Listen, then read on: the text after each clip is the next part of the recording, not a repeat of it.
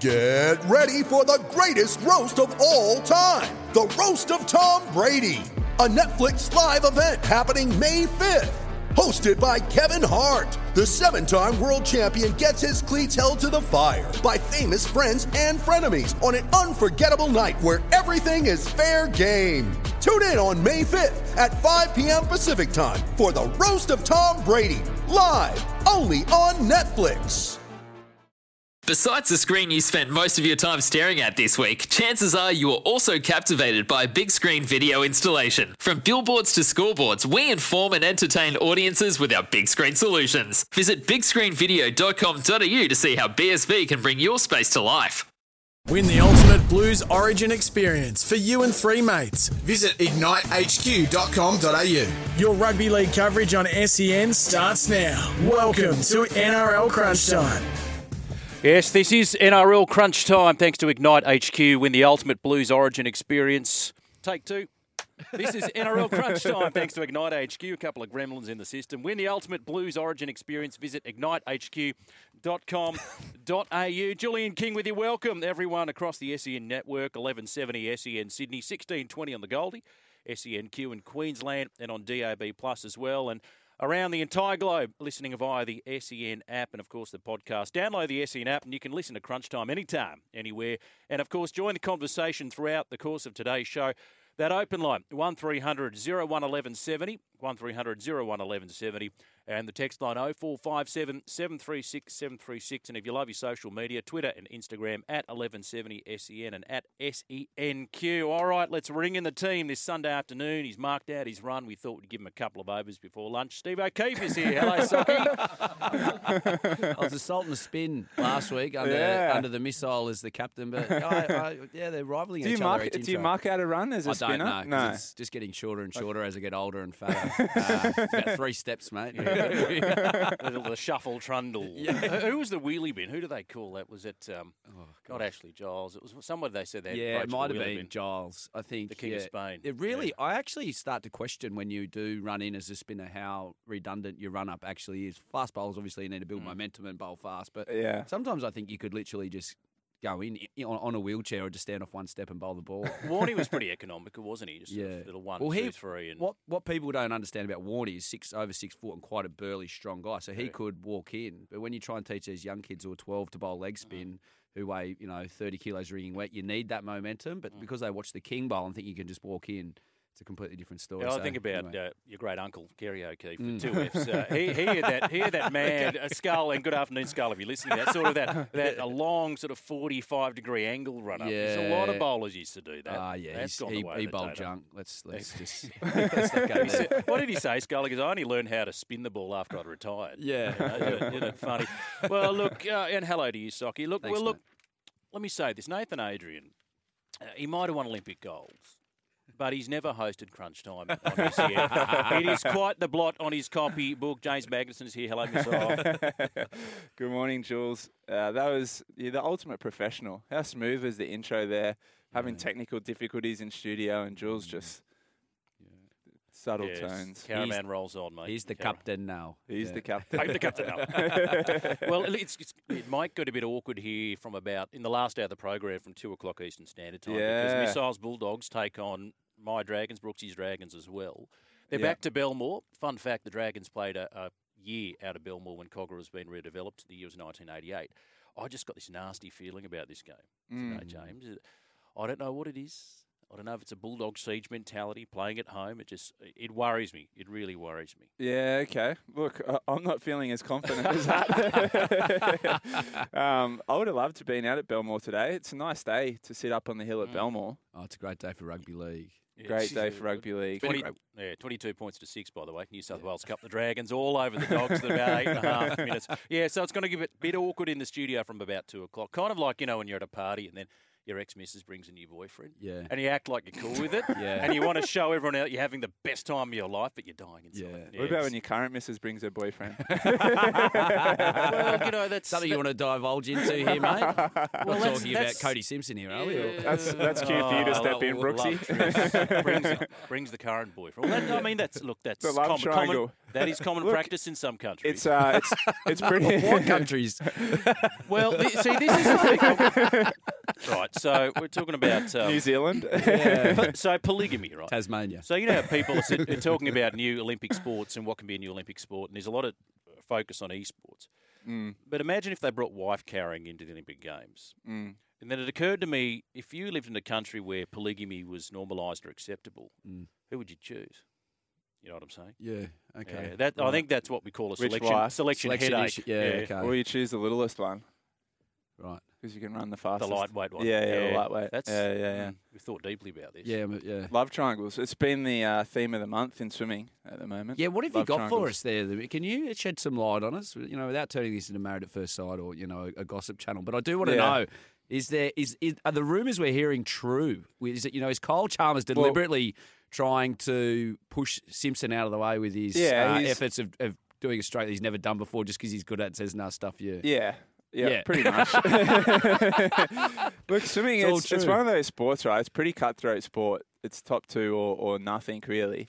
And that's the kind of killer mentality that's got Kyle where he is. And uh, he's decided that he didn't want Cody Simpson having all the spotlight. So I like it. It's I Yeah. think it's good for the sport as well. Like w- we're talking about it, which is which is great. But he's played it down though, hasn't he? The whole Yeah, he's played. tryst thing. He's played it you know. down. Oh, look, he wasn't in a full blown relationship with Emma McKeon, so So Emma McKeon could have brought her boyfriend to the party, is what you're saying. yeah, yeah. It's less about uh, it's less about the the love triangle and more for uh, more for Kyle about the the spotlight that Cody Simpson's been getting.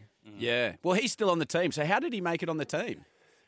They have they, they can take three for the Commonwealth Games. So the world champs are first. That's top two, Right. and there's there's uh, nothing that can be done about that. But for the Commonwealth Games, they can take a bigger team, and it's left up to the dis- discretion of the head coaches to bringing on Who some extra members. Yeah, So, he may not even swim. uh, he'll if they take him, he'll swim. And Okay. and this is a thing about Cody Simpson. He's he's improving at a rate of knots um, at the moment. So I reckon if he does swim, Mm. he could be a medal chance. So he had 10 years off and then he's what, come back and after what, 18 months of swimming, he's Yeah. nearly qualified for the Australian. It's pretty yeah, remarkable. It's pretty impressive. See, it's a good story. It's Yeah. a really good story. If you're Yeah. swimming sub 52 and 100 fly, I mean, that, Yeah. that, that is remarkable. It's can, legit. Can I ask you this question, though? There was an article in the Nine Papers last week by Phil Lutton. I think it was Phil Lutton. Yeah. And he said our. Kyle's, Kyle's shoulders are, are shot. Yeah. And he finds it difficult sometimes to, to you know, lift his hands above his head, for example. Yeah. And, but now he's going to focus on the fly. Now, I, I would have thought the fly was just as hard on the shoulders as, Oh, as the freestyle. It's harder on the shoulders. Can you Um, explain that to us? I, I think there's a bit of mayo on the being able to lift his arms above his head. He's only 20, 24 years of age. Yeah, putting on your seatbelt on your car. yeah, yeah, it's not exactly the Jarrod Croker, poor guy who reached for the remote control and his shoulders popped, Popped out. out, yeah. I think there's a bit of mayo on that. Mm. Okay. 0457 736 736, the text line number, and the open line number 1300 01 1170. We'll get to your calls in a moment. Let's just whip through uh, Indigenous round, round 12 of the NRL so far, boys. Uh, we've got the Storm 28, too good for the Eagles. Aid. That was a game I don't think that scaled any great heights. Nope. Uh, the Panthers Cowboys, uh, game of the round, 22 0 to Penrith, although you know the scoreline probably doesn't suggest how gallant the Cowboys were. Broncos 35, a monster second half comeback over the Titans 24. Knights 24, too good for the Warriors 16. The Bunnies, Socky's Bunnies, Paddy's Bunnies, 44 over the Tigers 18. And the Roosters looked good last night, 36 16 over the Sharks. Let's go around the desk. Uh, Standout performances from round 12. We'll start with you, Steve. Uh, look, I think there were some really notable performances. The one that I, I was most impressed with, given the week that they had, was the Broncos. I think, given that they were behind the eight ball, you had all the Payne Haas controversy where they've been over the last 12 months. I thought this was a real opportunity for them to get derailed and maybe go back into the pits of where they've been. Uh, but show a lot of fight without Reynolds, um, you know, Haas getting booed in the first hit up of the game. I just thought it was quite extraordinary that they were able to turn that around at halftime and win. So I think that, that for me, that was the, the standout performance was the Broncos. For mine, the Roosters, I think they've they've uh, in the process of turning their season around. The Sharks have been a bit of a benchmark side for the first sort of ten rounds of the competition. So I think the Roosters have shown that they're on the up, and I think from here they can push towards a top four finish and mm. be be real contenders come finals football. Some really sexy tries by the Roosters Oh, last yeah. night. Really Yeah. impressive. Yeah. I, I'm with you though, Socky. I liked what the Brisbane did. They were mm. gone for all money, and I really felt for the Titans. Yeah. Uh, I, I kind of wanted them to get up, but Yeah. that second half, 31 points to nil. You mentioned there the Payne Haas story, which had the potential to derail them, and he said afterwards that he, you know, he was uncomfortable by the fact that he got booed. Second week without Reynolds. But last year, Brisbane aren't getting within a Bulls reward of winning a game of football like that. No, No. 24-4 down. So they're down by 20 points, you know, and generally that's that, that would be game over in most games. Yeah. Uh, Indigenous round. Uh, some of these jerseys are really impressive. Speaking of Brisbane, how good was that jersey? Sort of like a Yeah. rainbow kind Yeah. of colours there. Really, really nice. And the players have a lot of input into what goes on into that jersey design too. Yeah, Cody Walker um, explained the jersey about the rivers, which talked about connecting family to a tree in the centre. And, you know, there is talk also about these jerseys being a, sh- a jersey they could wear as an away jersey, not just sort of a, an Indigenous round, that. potentially having it consistently through the season. Um, when you consider you've got nearly 15% of the, the football playing population being Indigenous, I think it's a why not have a, a when you have the quality of jersey that you got that's storytelling and, and brings that level of connectedness. I, I think it's a great idea. Yeah. And the, the other thing too, I mean, the jerseys are great. Oh, 3.3% of the Australian population identify as Indigenous. 13% of the NRL is made up of Indigenous players. So you can see the overrepresentation, but it points to a bigger picture about how important sport plays in terms of closing the gap. You know, it is the great emancipator, not just rugby league, but rugby union and, and of course AFL. And they play a significant role in improving health and development outcomes. Um, you know, and closing the gap report has indicated we know the Aboriginal population have high mortality rates, high morbidity rates, um, lower life expectancy rates, poor education outcomes, lower socioeconomic status, poorer employment opportunities. Sport engages communities. And there's a lot more work to be done, but we can't stop shining the spotlight on the Indigenous population and, and promoting that engagement. That and that's what Indigenous Round does. Yeah, I love. I mean, one of the things that gives you a bit of goosebumps, you know, you watch the the haka with the Maoris when the, in New Zealand play, but you also watch the Welcome to Country, which I think is important. I know with the Sixes at cricket, we did it um, every game, or we went to, went to a new venue. We did a barefoot circle. Um, there's a strong representation of Indigenous cricketers. Dan Christian probably being the one of note at the Sixes, and um, he would lead a welcome to country. Um, he would tell us some of his history about his culture, and someone like myself, except you listen to it at school when you're at PDHPE, you'd hear those stats and say, you know, their life rate's generally 20 years less. They have the low socioeconomic status. And it doesn't resonate. But when you sit there and hear someone's life story or you promote it or it's in front of you, um, you know, you start to have that level of connectedness. It's not us. Not, not against them, but you know us and them. It's we together, um, and I think a good move this week was a small gesture by Anthony Albanese, who decided to put the Indigenous flags up in Parliament, which you feel like is such a really why hasn't it been done before? And then it gets done, you're like, wow, that was so Seems simple obvious. to do. Yeah. Um, and all we're trying to do is create a connected society, and and as you said, sport is just a game, but I mean, isn't it a beautiful game when you can when you can become more than sport? And that's what rugby league and other codes are trying to do. Have we got a favourite Indigenous player for our respective sides? Well, over history or it, it- like who's your favourite? Uh, For your side, who's your favourite Indigenous South player, Jules Like ever, Dragons ever. player ever? Jeez. At the Pro- Bulldogs, I, I I loved Ben Barba. I know he had Mm. a bit of a fall from grace, but geez, he was exciting to watch Yeah. as a Bulldogs fan. Uh, well, currently, I'd probably say uh, Cody Walker, but Greg Yeah. Inglis would be my Greg Inglis. tip yeah. of the most talented Indigenous footballer I'd seen. Yeah, thinking about the Dragons growing up, the one that really excited me was Choc. Like Mundine, Yeah. he was just magic, and and Tingha, the the combination, Blacklock. uh, Mundine and Blacklock. Yeah, yeah. Owen. Craigie. Well, yeah, he was good, very talented. Andrew Walker was the other one. Yeah. Oh, yeah. you know, started with the Dragons and then you know spent some time with the Roosters and Yeah. played for the Wallabies and went back to, to Manly. But uh, you know, Ricky Walford is a young kid. I love Yeah. Ricky Oh, Walford. And I think Choc and Ricky are actually leading the Dragons out for Indigenous round today this afternoon Nice. at uh, Belmore. 0457 736 736 is the text line number and the open line 1300 01 1170. Hello, Sharky. Boys, how are we? Good. Um, currently at Bomaderry Sporting Complex running the gate for the Group 7 game.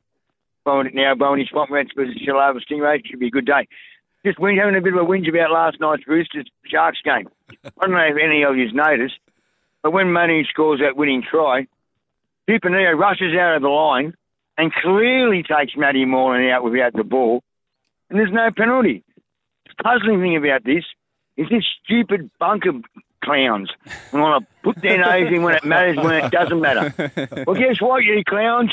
Last night, 24-16, when the Roosters scored that try, it shouldn't have been a try. It mattered then because Cronulla should have got the penalty. And who knows, you stupid NRL clowns? It could have been 24-22 and a great, fantastic finish. What was a great game mate, bunker, either get in or get out. Now, seriously, guys, I've said this for years and years and years. The only thing we really need the bunker for is to basically rule on every scoring play to make sure there's nothing illegal in it. Yep. That was a farce last night, and an un- look. Don't get me wrong. The Roosters were the far, far better team. But sometimes in rugby league, when you're not the better team, you sneak out a bravery and gutsy win, and that's what that would have been for the Sharks last night. Congratulations, Roosters. I look forward to seeing you again. Enjoy your day. Bomb the bunker Yeah, from good. Sharky. They're Yeah, nothing yeah. if not passionate, and Sharky is certainly one of those. He's certainly he was all right with the Cam McInnes put down. I bet you were, Sharky. Yeah. Hey, just before we take the break, uh, back page of the Sydney Morning Herald today, gentlemen. They never give up. Fittler to stick with the tried and true Blues. So Freddie makes no apologies for the pick and stick approach. Uh, there might be a couple of surprises tonight when the Blues pick their squad for Origin one at Accor stadium. That game Wednesday, June eighth. Tariq Sims, Tyson Frizell tipped to be selected. Now, James Magnussen, we were spitballing this before we came on air today. Uh, you reckon Frizell might be a tad lucky to make that side? Oh, absolutely. Tariq as well. Um, but I I watched Frizell closely yesterday, knowing that Freddie was thinking about picking him. I just think he's he's out of form. Um, I then watched the the Sharks Roosters game last night, and Angus Crichton probably has his best game of the year. Um, I, Crichton for mine is one of those players that has another gear, another level to go to. Um, I'd be surprised if they picked Tariq and or Tyson Frizell, but if, if I had to pick one of the two for mine, I'd pick Tariq based off the series that he had last year. What do you guys reckon? Oh, look, I think it, it, if there's a mentality and a mantra amongst that team of pick and stick, then I, I don't have an issue with it if you're going to stay Yeah. consistent with it. Look, guys probably are out of form, but we're only chatting again off air that if you decide to stick with these guys who aren't playing the best footy, when you get around a, a, a bunch of guys who are who are having a great year, are really experienced and playing good footy, you tend to rise with that level as well. And we know Yeah. that they're. Yeah. Maybe the difference between the best and poorest has been a bit obvious this year, but when you get Yeah. into that Blues camp, it's a completely different story. And I think having that little bit behind you that we've done this before, we've beaten them before, you know, you, you're creating that level of comfortableness in that squad uh, rather than bringing in new fresh faces, new blood that then have to learn the same way. So I can Yeah. understand both sides of the, the coin. Um, pick and stick, I, I'm I'm happy with it. You, That- yeah, that's an interesting point. That's probably why I think Queensland should pick Fifita, Mm. uh, but that's a separate conversation. Look, I, I, I'm, I'm okay with it. I'm, I'm okay with it. I'm okay with it. Yeah, You know, it, yeah. it doesn't bother me. Queensland may pick Dallas Johnson at 13 again this year. they, they love a pick and stick. Yeah, Adrian Brunker might be squeezed out of a wing spot, such as the former Coates and Cobbo, and then, of course, Corey Oates in the way. Hey, just before we get to the break, uh, good night for Alex Johnston last night. Socky, he, he's a freak. He's a freak. He, he can see off in the distance Kenny Irvine's try scoring record. which is what two thirteen or something like. Is about two thirteen. I think they were saying last night that if he goes another five seasons of scoring fourteen or more tries a season, which you'd think he'd do in a canter the way that he's playing, even if the bunnies are struggling, it's less than one a game that he'll get there. But a hat trick last night, and I only think it was a couple of years ago that the, the South's faithful, the borough, had to sign a petition to keep Yeah, him at right. the club. Um, he's twenty seven. I mean. One of the you know great finishes last year. He had Reynolds and, and Cody who would just set him up down the left. He's had to work probably a bit hard, but last night really did put a stamp on it. Indigenous round, Cody the double, Alex a triple. I mean, it was quite a special feat. And to go past Nathan Merritt, um, again, you had an interesting stat. He made his debut two weeks after. Uh, Paddy, you were telling me you could fill me in here with the exact stats, but he made his debut two So weeks after Nathan Merritt. Two retired. fourteen. Um, Merritt breaks the try scoring record. It took him about like eight weeks to get that one try to break the record. Mm. Two weeks later, Johnston makes his debut as a replacement for Merritt, and Merritt doesn't play again. Wow. The Merritt went to the Sharkies, didn't he? So he, He was added a handful more. So I think he had 154 was his total. So he hasn't actually beaten Merritt yet in all time, but certainly for the uh, Bunnies, for yeah. the Bunnies. He's only 27. Yeah, You know, it's one of these players I feel like they've been around forever. he How old are does. 20? Is he- It's like um, like Milford. It's Milford's only, I think, 27, Yeah. 28. You just, you, it's Well, how, hard to believe what- it. what's a good age for, uh, say, a winger in, in rugby league? You know, 32, 33. If you're getting to that, you've, you've had a good.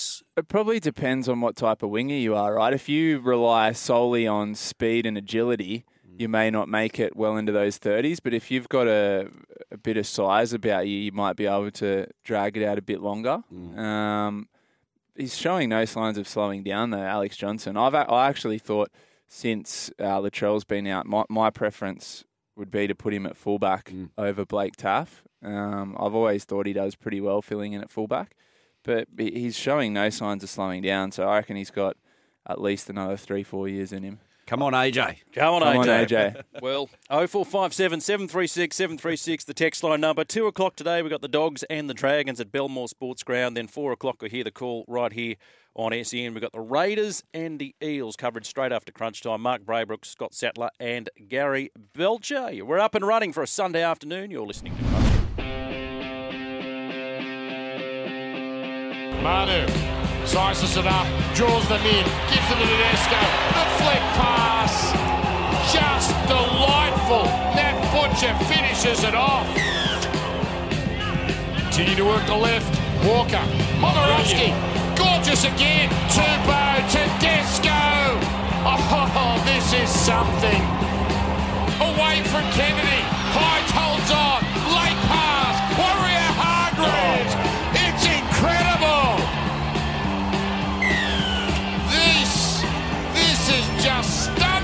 Sydney Roosters. Beautiful edge, Tracey. Oh, yes, Sione Katoa. Maybe they're not done with yet, the Sharks. McInnes. Oh, yes, that's three tries. It's not over. And Cronulla out of nowhere are coming home like a train. And here they come, the Sharks. Quick play the ball though. Hynes on the run. Tupouniua rushed up and tell Joseph Manu puts an end to this contest. And Joseph leaves it. Oh. And now Manu's away. Hynes on the run. Tupouniua rushed up and Talakai leaves it. Oh. And now Manu's away. She's all over. And Joseph Manu puts an end to this contest.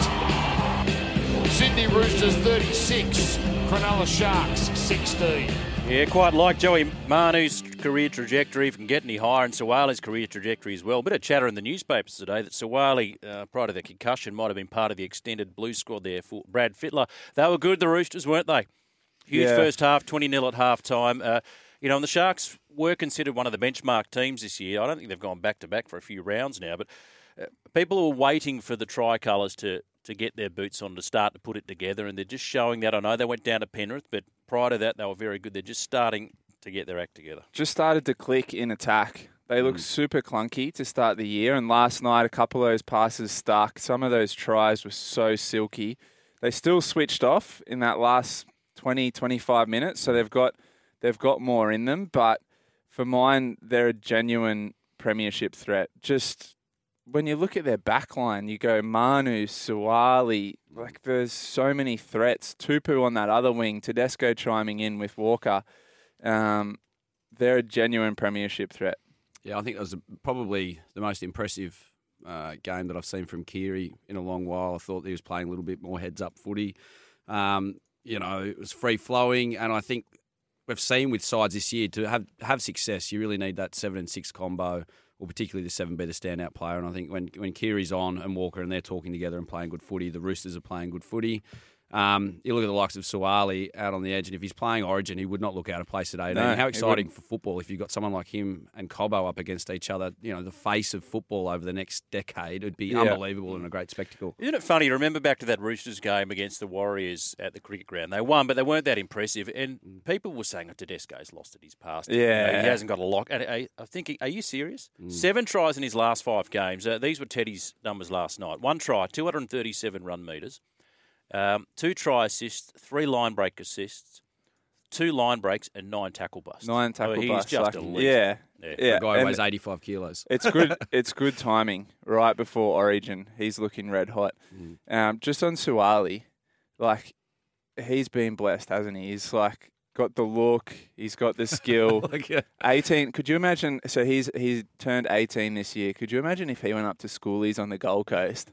Joseph Suaalii just rocking into the nightclub. And shoot is it shooters on Cavill Ave? Just You tell me, champion. Yeah, you tell say, me. yeah. Yeah. imagine. As long as he's Geez, hanging out must- with Reece Walsh, he'll be fine. yeah, yeah, yeah. Well, you always wonder that about you know Kyle Chalmers after he won gold at, at 2016. Like how he was what? How old was he? 17? 18. 18. Imagine Kyle. He's legally drink, just walk around with his gold medal. Hey, how you doing? No-brainer. Uh, it's brilliant. Uh, he was wonderful. Uh, the Roosters, five of their seven wins, 2022. Sharks, Cowboys, Broncos, Eels, and Seagulls. So a reasonable, reasonable form line. Uh, CSC Mm. Vitalakai, nine tackle breaks, 151 running metres, so he was pretty good. There was one, he made that bust, didn't he, where he left Suaalii clutching at grass. Yeah. Uh, Thomas Hazelton, well done to him, making his NRL debut, the 23 year old. He became Shark number 552. He's a good Goulburn boy. But you mentioned there Suaalii. Oh, gee, I tell you what, Rugby League are glad he didn't go to Union Yeah. and he was tossing it. It was a massive tug of war because everybody identified his talent from a young age. And I've told this a couple of times. Because mate of mine was his teacher at King's School, and he said, "What do you what do you think?" And he goes, "League." He said, "Why?" Because you touched the ball more. You know, it was that simple. Yeah. Okay. that simple. man. Yeah. His his career trajectory this year, particularly over the past few weeks, is really starting to take off. Just the way he, the way he comes into contact as well. You know how sometimes those younger players kind of shy away from the, the heavy stuff. Suaalii is just he put a hit on uh, Kikau last week. He rushed out of the line and smashed Kikau. That's that's where he's at. Well, you mentioned there Joseph Suaalii. Uh, he's coach Trent Robinson talking about the young protege. yeah, it's quite good moments there. You know, from Joey, he's um, he's growing into his game. You know, in his style. Uh, he started off just tr- trying to do his job in NRL, and then usually guys spend a year doing that. Joey spent, you know, probably about four or five weeks, and then he started to express himself a bit more. He's accelerating really quickly, and um, yeah, I mean, we get to see it. This this guy works as if he's been playing for a long time. He's got his processes down pat. Uh, he works hard on his game, and um, and he's good. He's fine. You know, it's funny. I mean, Sam Walker was getting all the rave reviews about this gun 18 year old, sort of hit the ground running. Suaalii he was never that kind of player. You know, he was just going to make his way in first grade, be solid. But you knew that after 10, 20, 30 games or whatever, he was just going to get exponentially better. And he's showing that right now. Uh, the the interesting part for me is where is his best position. So they were talking fullback when he first came into grade. Uh, obviously they got Tedesco there. He looks right at home on the wing, huge threat for those crossfield kicks. Um, I could see him in Origin in the next uh, twelve to eighteen months for sure. Um, he's Wouldn't there's look so much place now, upside. would he? Yeah. yeah, yeah. I love his tough carries out of the back end. I mean, it's Yeah. for an 18 year old of that size, you, you've still got developing to do, still got size. Yeah. Last night he put a hit on Kennedy and dislodged the ball. Like he's got Yeah. no fear, and he plays like an 18 year old who hasn't had injuries or you know any scar tissue whatsoever. Yeah, touch, wood. Yeah. Um, you, just put, you put the mock him. Yeah, there. so it's it's- the yeah. sock mock. You heard it here. Yeah. the sophomore. Yeah, Done. Jared Maria Hargraves was great too. Showed that he wasn't put off by swearing at the ref last week. 16 hit ups, 152, sort of thing that would, would steal him, I imagine. Uh, the Roosters, big four weeks coming up. They got the Raiders away, Storm at home, Eels away, Panthers away. That'll t- that'll see where they sit in the pecking order at the moment. It's a good time of year to have those games though, because Panthers and Storm will be missing players Origin through period. representative duties, so it's not the worst time to have that run. And just before we get to the break, uh, on Channel 9's footy show this morning, Brad Fittler confirmed that James Tedesco, Cam Murray, and Payne Haas are all good to go for Origin 1. So that's good news for Blues fans. After the break, uh, record breaking night for one Rabbitoh. Of course, we mentioned that at Homebush. You are listening to Crunch Time thanks to Ignite HQ. When the ultimate Blues Origin experience, visit ignitehq.com.au. Murray, Walker, Graham, great hands. Johnston steps back on the inside. One try away from the great Nathan Merritts. In Alec, Hastings, Brooks, here's Laurie. Beautiful. Mamalo digs for the corner. Oh, he reaches out and gets there again. It's Ilias at the line. He finds Walker. Cut out ball. Graham. They're going backwards. Johnston. Johnston with try number 146 as a Rabbitoh. Good Graham gave it to Johnston. Alex Johnston goes into the record books. The all-time leading try scorer for the Rabbitohs. Cook comes across. Here is Ilias. deflection there off a Tiger. Still sits there for Walker. He cleans it up. Perhaps the proudest Rabbitoh of all here tonight. Having some fun in the second half. Look at the smile, look at the reaction. The home fans, they love him. Here is Walker straight through the middle, looking for another one. He gets across the line. The referee says yes, that's good enough for me. Big scoreline for South Sydney.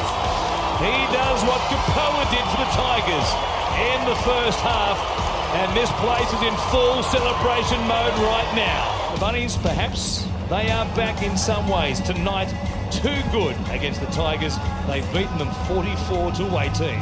Yeah, perhaps they are back. People are waiting for South Sydney to click. I don't know if they're quite there yet. 44 points, most scored, most points scored by them this season. And it's all about Alex Johnston. I'll bring you in here, Socky, because Mm. you're a Bunnies man. 147 tries and 178 appearances.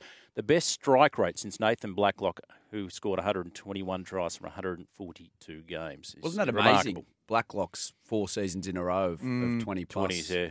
And didn't get to play Origin. But anyway, we'll talk about Alex. We'll also talk about, I I think it's important to recognise uh, Cam Murray's first game back. I'm having a look Yep. at his stats 115 running metres and 26 tackles, which I think's a good sign for Origin hopes and um, recovery after his. His neck surgery and, and one other important member of that side, Cody Walker, looked like he. I mean, it's easy to say when you're up by 40 points, but at least he had a smile on his face. Benji in the pre-game actually said to him when they were commentating to him about the, the shirt and they were talking about, they said, "Come on, mate, put a smile, on your face." Yeah. Um, and I think it's a different looking team, obviously, when you've got Cam Murray, the class of him. But when you've got Cody, looks like he's actually enjoying his footy. The rest of the team, he's like a social conscience for that team. He he's is, down, kicking yeah. the ball around, giving away frivolous penalties. The rest of the team gets dragged down. When he's up and about, I mean, that's the best our left side's looked, I think, with Cody and without Reynolds. And I think Ilias had a great. Um, everyone played very well, but I think Ilias also lifted um, when you could see Cody Walker playing a bit more heads up, hitting the line at speed, digging in a bit deeper. Um, so yeah, positive signs for the bunnies. The problem is the consistency: win, loss, win, loss, win, loss. Yeah. that's going to be the problem with the bunnies going forward. However, you can't knock what was a good performance to come from behind. You know, down twelve zip. Um, to put on that many in the second half was was impressive, being six points down. I just think for the bunnies, it's we're just biding time till Latrell comes back. Mm. Like he is so huge for that team, and the threat. If if you're in the, de- de- the defensive line and you look up and you've got Cody Walker going out the back to Nick Kareem or a Blake Taaffe, it's not a huge threat, right? Mm. You look up and you've got a six foot four, 115 kilo Latrell Mitchell tearing out the back of that um, back line. Mm. It's a completely different uh, picture, and I I just think whatever Latrell's out, they, they're going to be up and down, and we won't get a real idea of where Souths are until Latrell's back, fit, and getting some consistent football under his belt. And I, I think if Latrell is back and playing well, again, they can challenge. Yeah, they're in my top eight. They're in my Yeah. top. Just. Uh, absolutely. Doesn't Just. Cody look just? He's better when he's just running the ball, than he? When he he's scored that running at try the- last night, he took on the line and just won Yeah, it's amazing when you talk to these quality players and you see them wanting, well, like looking for the ball. And in previous games, he wasn't looking for it. You Yeah. know, he was a bit half a step too um, slow on the play or uh, annoyed about the ball that he was getting. Whereas last night, he's hitting line at speed. Didn't matter where the ball was passed. Another big ups again for the bunnies. How long we got? Three hours because I can keep going on about the bunnies. But the forward pack of the bunnies, that was that was the best that you'd seen them control the ball. They're, they're, Yeah. they've been completing under eighty percent for most of the season. I think the average is. They had Mark Nicholls back for the first Yep. time in a while. Yep. He steadied the ship a bit. Mm. A key stat about completions because all their losses have come with really bad completion rate, 60 to 70. They were at 81% last night, and the error rate, tellingly, was I think under 10 for mm. South. So really, a couple of key indices, simple stuff. Control the ball and you win the game. Uh, Damien Cook, nine tackle breaks, 112 metres. Interesting. People say, well, is his grip on the number nine for the Blues starting to loosen given the irresistible form of Koroisau? I said, no, no, you, you got to pick Damien Cook. Tom Burgess, you mentioned there, the forwards, 52 minutes on the park, 235 metres from 19 runs. He was massive. Ooh, that's big, isn't playing it? his best footy. at the Yeah, moment. yeah. I don't know what's clicked, but he's just he is just playing unbelievable through the middle for the bunnies at the moment. Alex Johnston, he's the star of the show. Here's what he had to say about breaking Nathan Merritt's try scoring record for Souths. Yeah, I just think it's special to be part of the press conference, mate, after the game. I mean, this, is, this is unbelievable. It's so cool. Yeah. no, um, I said it earlier to the fans. Um, yeah, it's still I'm still pinching myself. Yeah, I don't want to play with, in any other colours, and yeah, to score 147 in the red and green, it means a lot to me, my family, and uh, yeah, I'm just speechless at the moment. Yeah, I knew uh, Campbell Graham inside me knew as well. When he passed me the ball for the last try, he just started screaming, "History, history, record!" I think he was more pumped than I was. It was pretty pretty special. Um, it just goes to show the the kind of club and teammates we have. We all care and, and love each other, and uh, yeah, I'm just so thankful to be part of it. Yes, very happy and respectful too. I should mention there, Alex Johnston. He says, "You know, I never wanted to leave. Well, you lost Reynolds. I think the hmm. South faithful are glad you hung on the way, Joe. Did you sign? Did you sign the petition? did you sign the fan petition No, to I- keep him I- at the club? I, it didn't cross my desk, unfortunately. how many how many signatures did they end up getting for that? It was huge, wasn't Yeah, it? it's thousands. Yeah, yeah. Uh, I can't believe they were thinking of letting him go. It would have been almost as big a travesty as Reynolds. Not the big name player like Reynolds is, but just a local junior who's oh, he he belongs at Souths, doesn't he? Yeah, he's a uh, yeah local through and through, and and and great to keep him. One of those guys, as I said, when you have a look at say someone like a Cody Walker, who's the team's got a, a massive Indigenous history and culture, but when you look at say Cody Walker with a smile on his face, it'd be hard to replace that team and not think of Johnston in it. Um, Yeah. over the over the next five or six years, he's rate he's sixteenth now on the all time try scoring list. Brooksy, I think I've just he'll, been he'll shown. jump a few as well. So Irvine got two twelve. I think Slater's second. Right. Um, Brett Morris must be up there, is he? highly. Yeah, Yeah, absolutely. Brett Morris fourth at 176. We have Billy Slater at 190, who's second. Ken Irvine reached in 1965 212. Um, but in between there, you've got Andrew Ettingshausen, Terry Lamb, Brett Stewart, Matt Sing, Hazem El Masri, Josh Morris, Nathan Merritt, Michael Jennings. Good Harold- company. Harold Horder, yeah. And a lot of those would be clustered too. So he, you know, by the Yeah. end of the season, would leapfrog a handful of those. Yeah, blokes. yeah definitely. Two twelve. Well, as we said, he's only twenty seven. He's one hundred and forty seven. Irvine two hundred and twelve. History. Yeah, do. a, couple of, a couple of twenty try seasons do that. Just looking ahead, who are the bunnies got? Uh, they got the ba- the bye round thirteen, and then they've, They've got, the, a good month. Well, Titans, a I couple of think. ways. They've got the Titans in the Gold Coast, or at the Gold Coast, and then they've got the Dragons at Wollongong. So a couple of away games, but you'd say winnable for the Bunnies. Uh, Then yeah. they've got Parramatta.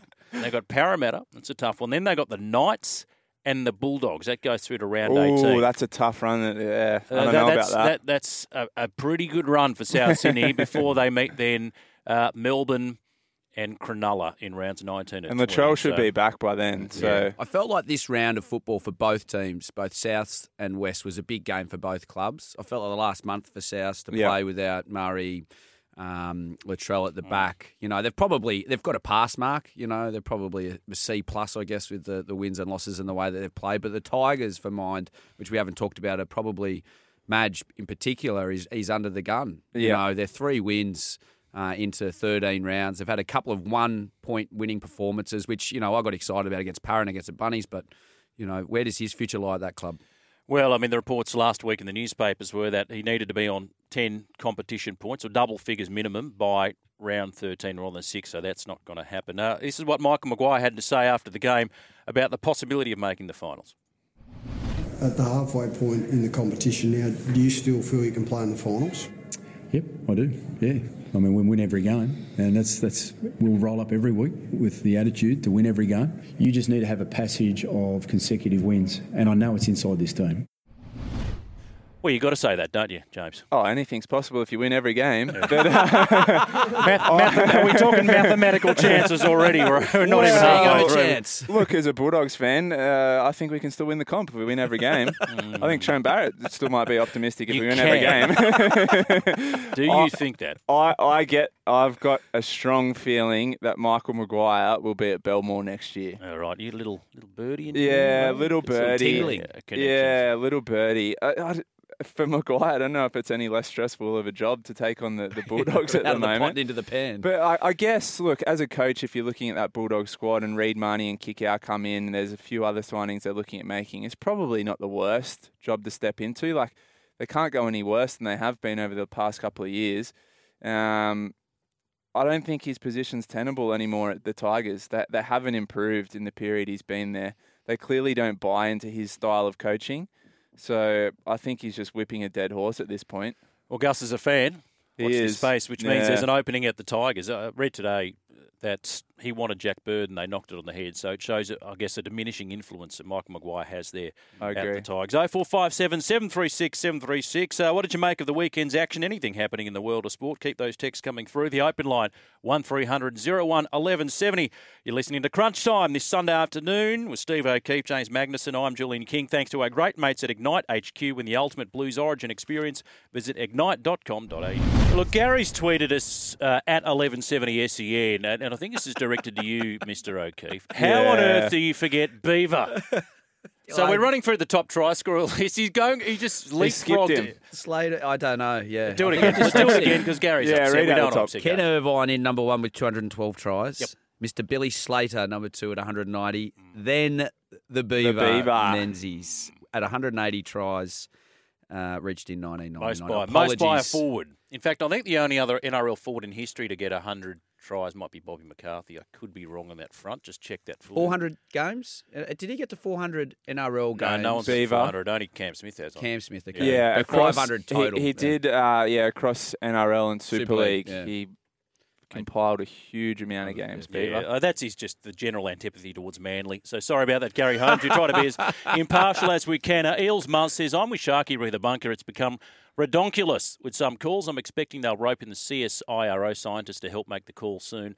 Uh, bunkers call might be something like the bunker scientists have detected some DNA in the ball and one molecule of grass, so no try here. Yeah. never- that's just what those those that can't stand the VAR. Right in, in Yeah, football, football, yeah. I hate that because it's an offside by half a blade of grass or a fingernail. So it wasn't really intended for that use. And well done to Real Madrid too, by the way. Yeah, rejoicing in Liverpool losing.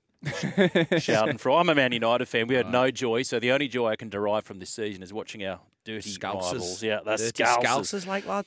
Oh four five seven seven three six seven three six. We'll chat a bit of Knights and Warriors after the news at one o'clock Eastern time. Around the grounds, about eleven and a half to re- remaining in this New South Wales Cup game at Belmore. It's one way traffic at the moment. The Dragons forty over the Dogs twelve, so forty points to twelve. Let's hope that's a good omen for first grade, which kicks off at two o'clock. Now, um, Good the highlights package to the Warriors v Sharks.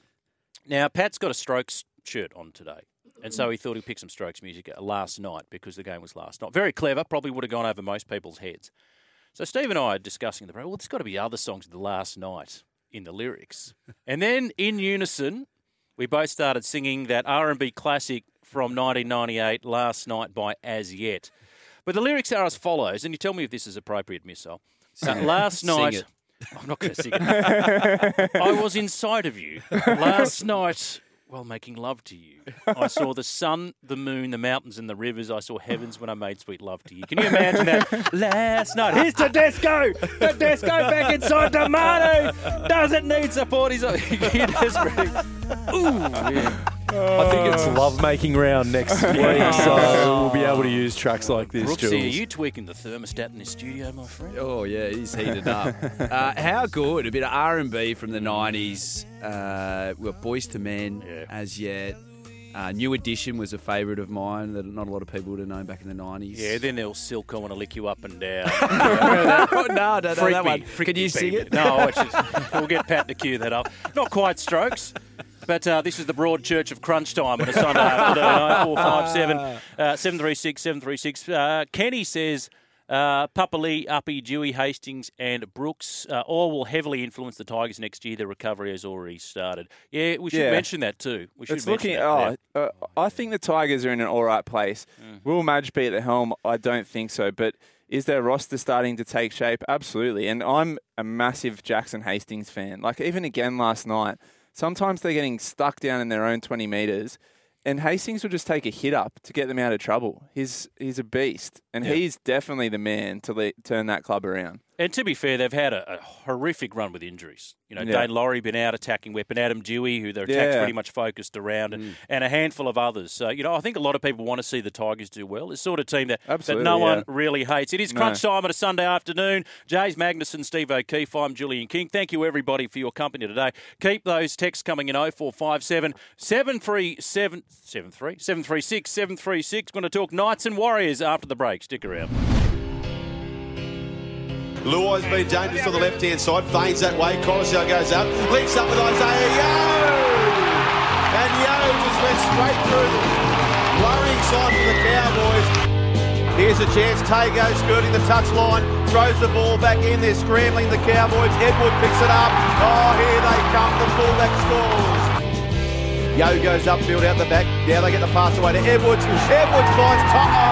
And To'o says, Tago, this is how you finish my boy. He dives in the corner and the Panthers pick up their third. Goes to Cleary, plays flat away to Luai, over the top speculator. Taylor May takes them on. Taylor May gets to the try line. And listen to this.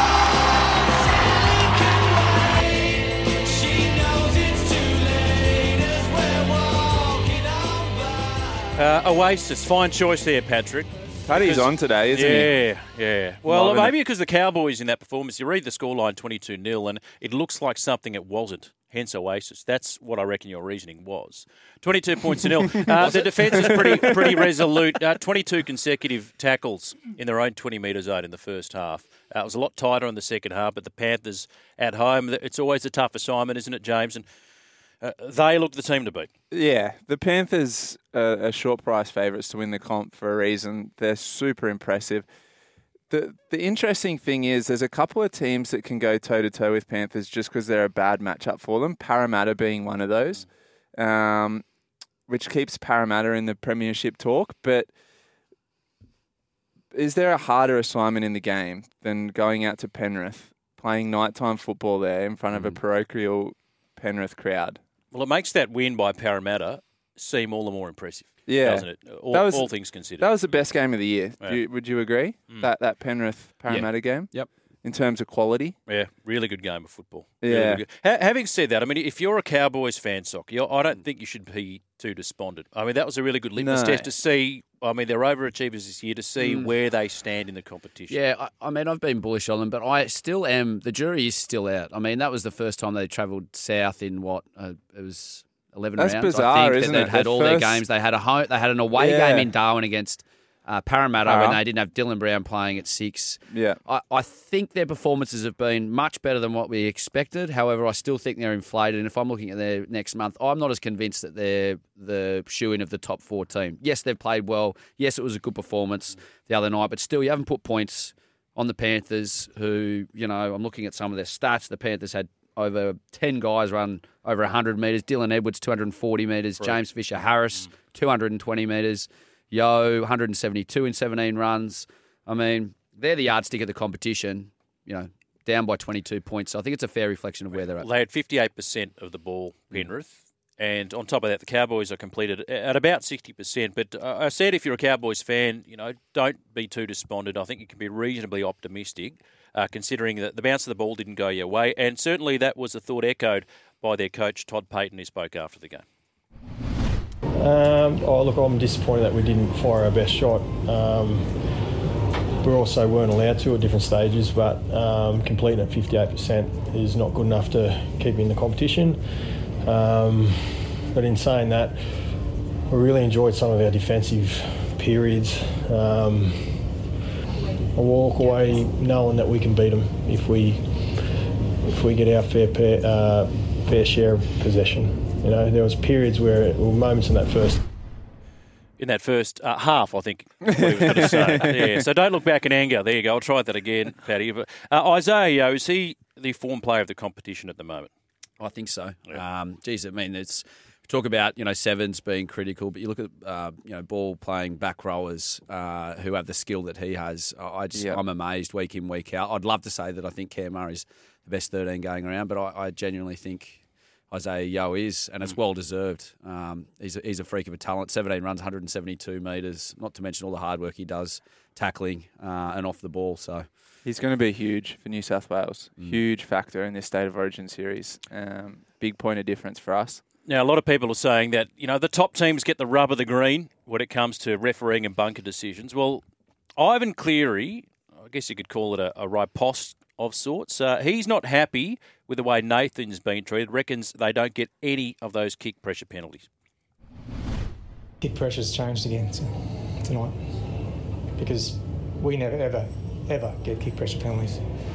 And he was tackled multiple times tonight, late, in the air, whatever. So maybe it's changed. I don't know. Confused what? Well, that was what it was tonight. So. Make of that what you will. Oh, He's got such a weird relationship with the media, uh, Ivan Ivan. Cleary, doesn't he? Like he doesn't really endear himself to the public. Um, but in terms of getting the rubber green with penalties and the like, I don't think Penrith have too much to complain about. Just quietly, I- I'll give Penrith a rap here. That product placement for oat chocolate milk is second to none because I just like, I drive home here like on a Friday night after wrapping up high ground, and you try and find one of those twenty-four hour Coles or just a serving. It's that, um, you know, it's one. Of, you know, do you ever go to the supermarket? Right, let me. say, Can you just go pick up a couple of things? And there's always one or two things that you just without fail Don't just need, get for yourself. get, yeah. It's me, Yeah. chocolate oak, and Mm. probably like either chips or a cherry ripe or something. Yeah. You just- You're just absolutely smashing the car. Yeah. Chalky Oak. Uh, re SEN dishwasher gate. This is from Muzz. Uh, what's the ruling from the bunker? Well, uh, I think um, we got the integrity unit onto it, Muzz, because this has been happening for quite some time, and I'd really like to get to the bottom of it. Uh, I've put Brooksy in charge. We've uh, commissioned a special panel.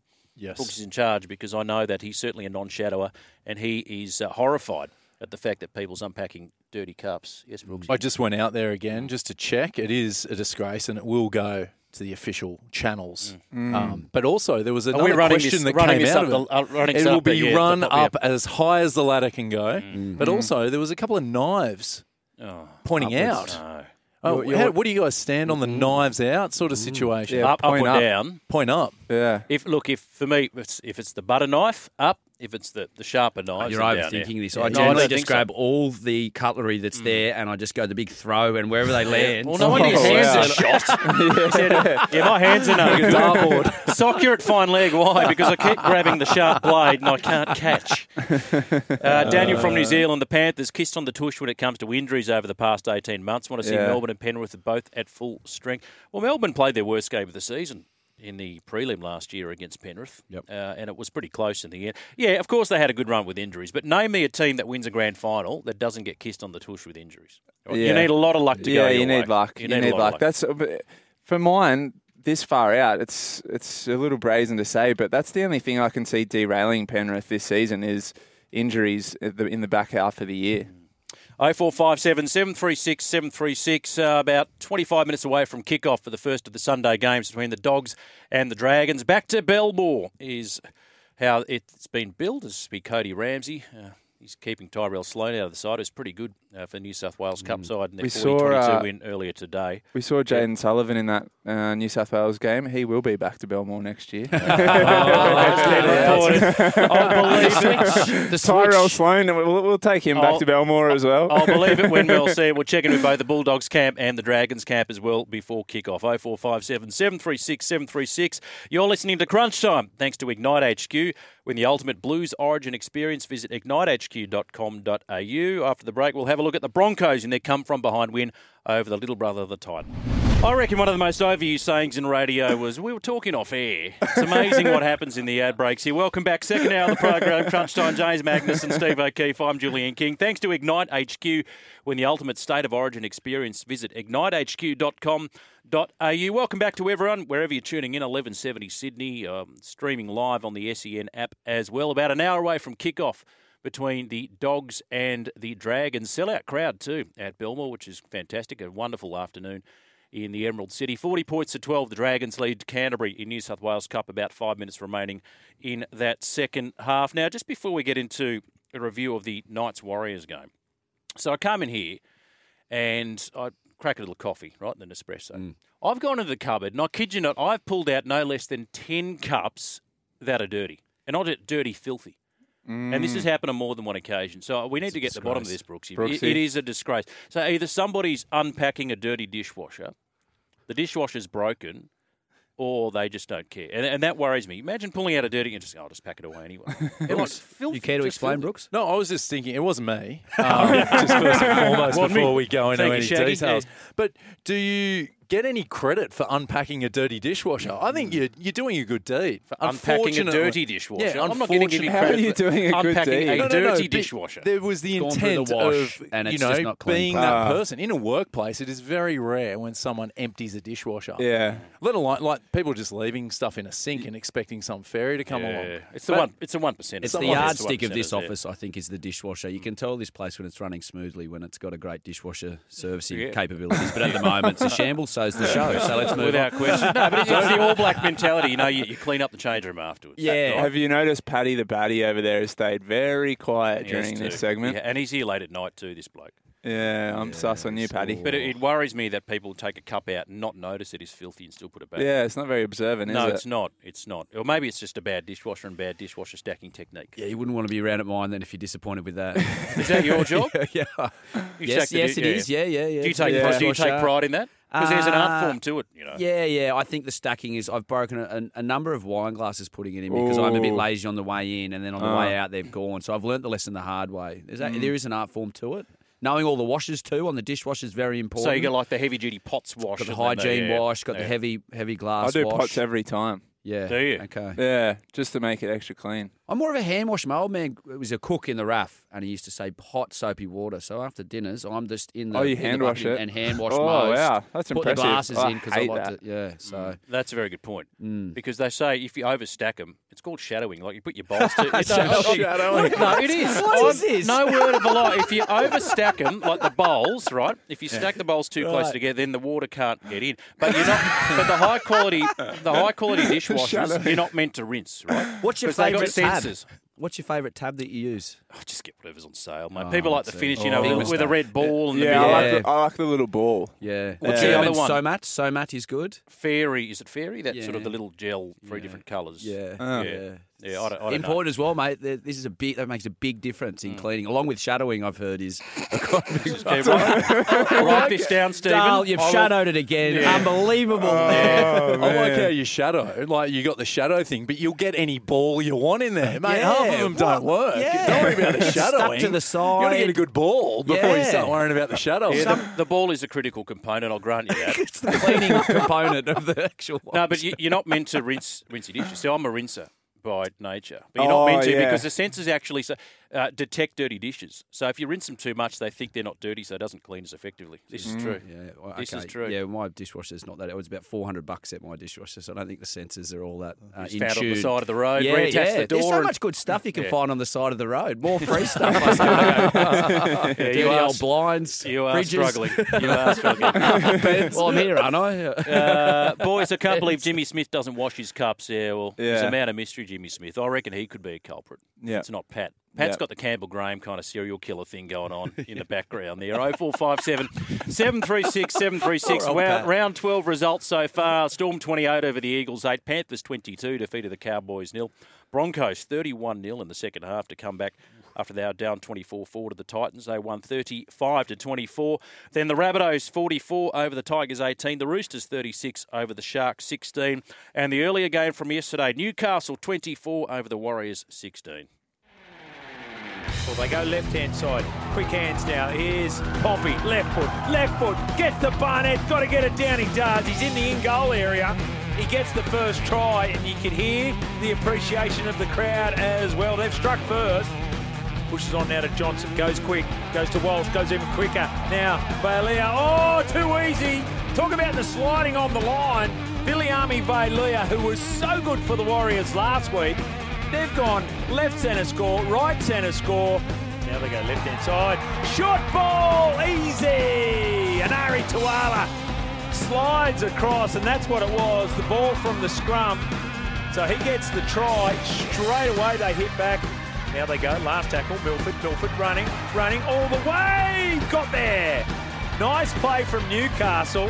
And they have scored the try. No, no, look, Steve, you- look, yeah, rinsing with degree. So if you've got a T-bone on the plate, you can get rid of that, right? But if you've got, you know, a bit of leftover tabbouleh or sauce or whatever, don't worry about Got it. it. Just pop it. Okay, you Okay, sweet. yeah. Well done to the Newcastle Knights. It's a win they needed. It's a win they needed, although it was the Warriors that came out of the blocks early, uh, the first couple of tries, and uh, some pretty soft defence there from Newcastle. And we thought, oh, gee, here we go again. But I tell you what, the thing about playing the Warriors, you're always in the game. Missile, they've got the They- worst defence in the NRL. They Yeah. concede 26 points a They game. they keep you in the game. Their mistakes. So the Warriors, uh, oh, they look they look like it's their day, right? And there's three of the worst mistakes. They kick out on the full three times in the one game, which is unheard of. One of them a kickoff. Then Corey, uh, not Corey, sorry. Uh, Chanel Harris Tavita drops a kickoff. Oh, yeah, and they scored off Yeah. It just killed them. Those those four mistakes just killed them. Um, it was almost a mistakeathon that whole game. There was three What about some of the passes from three the Knights? passes from dummy half from the Knights go to ground, and the Warriors pick it up. It was almost like which team was gonna sabotage themselves. Oh, it was it was a shocker of a game, absolute stinker. I can't see either team featuring No. in the top eight this year. But f- again, for mine, we talk about coaches under pressure. Poor Nathan Brown at the Warriors. Uh, he seems so dejected in his interviews after the game. They had the Matt Lodge thing this week. They're going to be paying Matt Lodge seven hundred thousand dollars. They were favourites. Can you believe the Warriors? What does that say about Yeah, the the Knights bookies, when the yeah. Warriors are favourites in that? As if Well, that's not enough it was inspiration. looking to good turn after up. the first 10 minutes, though, Yeah, wasn't it? Yeah, It's we, we how- spoke about it on crunch time yesterday. Knights were paying two dollars oh five. That was the easiest That was the bet of the round. The Roosters were also paying over two dollars. Mm. So you multi those up, it was paying over four bucks. Yeah, Milford had a couple of nice touches. He looked better for that did. run last did. week. He still doesn't look 100% match fit. I don't think he's at his ideal playing weight. And Kalyn Ponga just showed his class once more. You mentioned there Matt Lodge. I mean, that, uh, that doesn't pass a smell test. Nope. He had an article with Peter Badel in the Courier Mail saying, look, I've got no beef with Ona Robinson. I won't say what was said, but he's just doing his thing, and I respect people you know, paying money to, to look after a business. Uh, uh, pretty pretty stock standard stuff. It says to me of somebody that doesn't want to reveal what really happened because maybe there was some agreement made. So look, you've had a disagreement. You get out of the club. We'll give you the seven hundred grand, and everybody go their merry way. Think about this for our listeners at home. So Lodge is being paid seven hundred thousand dollars by the Warriors. He could pick up a contract for six, seven hundred thousand dollars next year at another club. It's a good bag. And then be Mm. the highest paid NRL player. At 1.3, 1.4 million. Matt Lodge, Deserves highest it. paid player in the Deserves it. NRL. Can Yeah. you believe Yeah. that? Nice. I mean, I don't know. the Good whole citizen. thing, Could be, but Payne Haas might say, "Hold my beer," very, very, very, very sure. But the other, I mean, it doesn't sit well given Matt Lodge's history. But just on Matt Lodge, uh, this is what Nathan Brown had to say about the departing Warriors forward after the match. Yeah, when you recruit a player and it doesn't work out as it has in Lodge's case, it's no one's fault but the head coaches. I brought Lodge to the club and it didn't work out, so that's on me. It's not on the owner, it's not on Lodgy, it's not on anyone, it's on me, you know. So if, you, if you've got a bloke moving out of your club that you bring to the club, you've, you've done something wrong. It's no one else's fault but the head coach. If you move players that you didn't bring to the club, that ain't your fault because you're doing, doing your job to help the club get better. So I take full responsibility for the Lodgy situation. It felt like you didn't really have control over it because it seemed like it was a dispute there that you weren't part of. Like, is that hard? As, I- as, I, Yeah. as I said, you know, I brought Matt to the club. I was the head coach when he came, and it didn't work out. So the full responsibility should land on me, not anyone else. Do you buy that? Do you buy Absolute that? BS. That, that is Brownie taking the hit for the club. Yeah, why? I can't understand why. Like, does he want to do himself out of a job? Um, it was Matt Lodge's father-in-law, O'Sullivan, who brought him to the club. Mm. So he has to take part of the blame.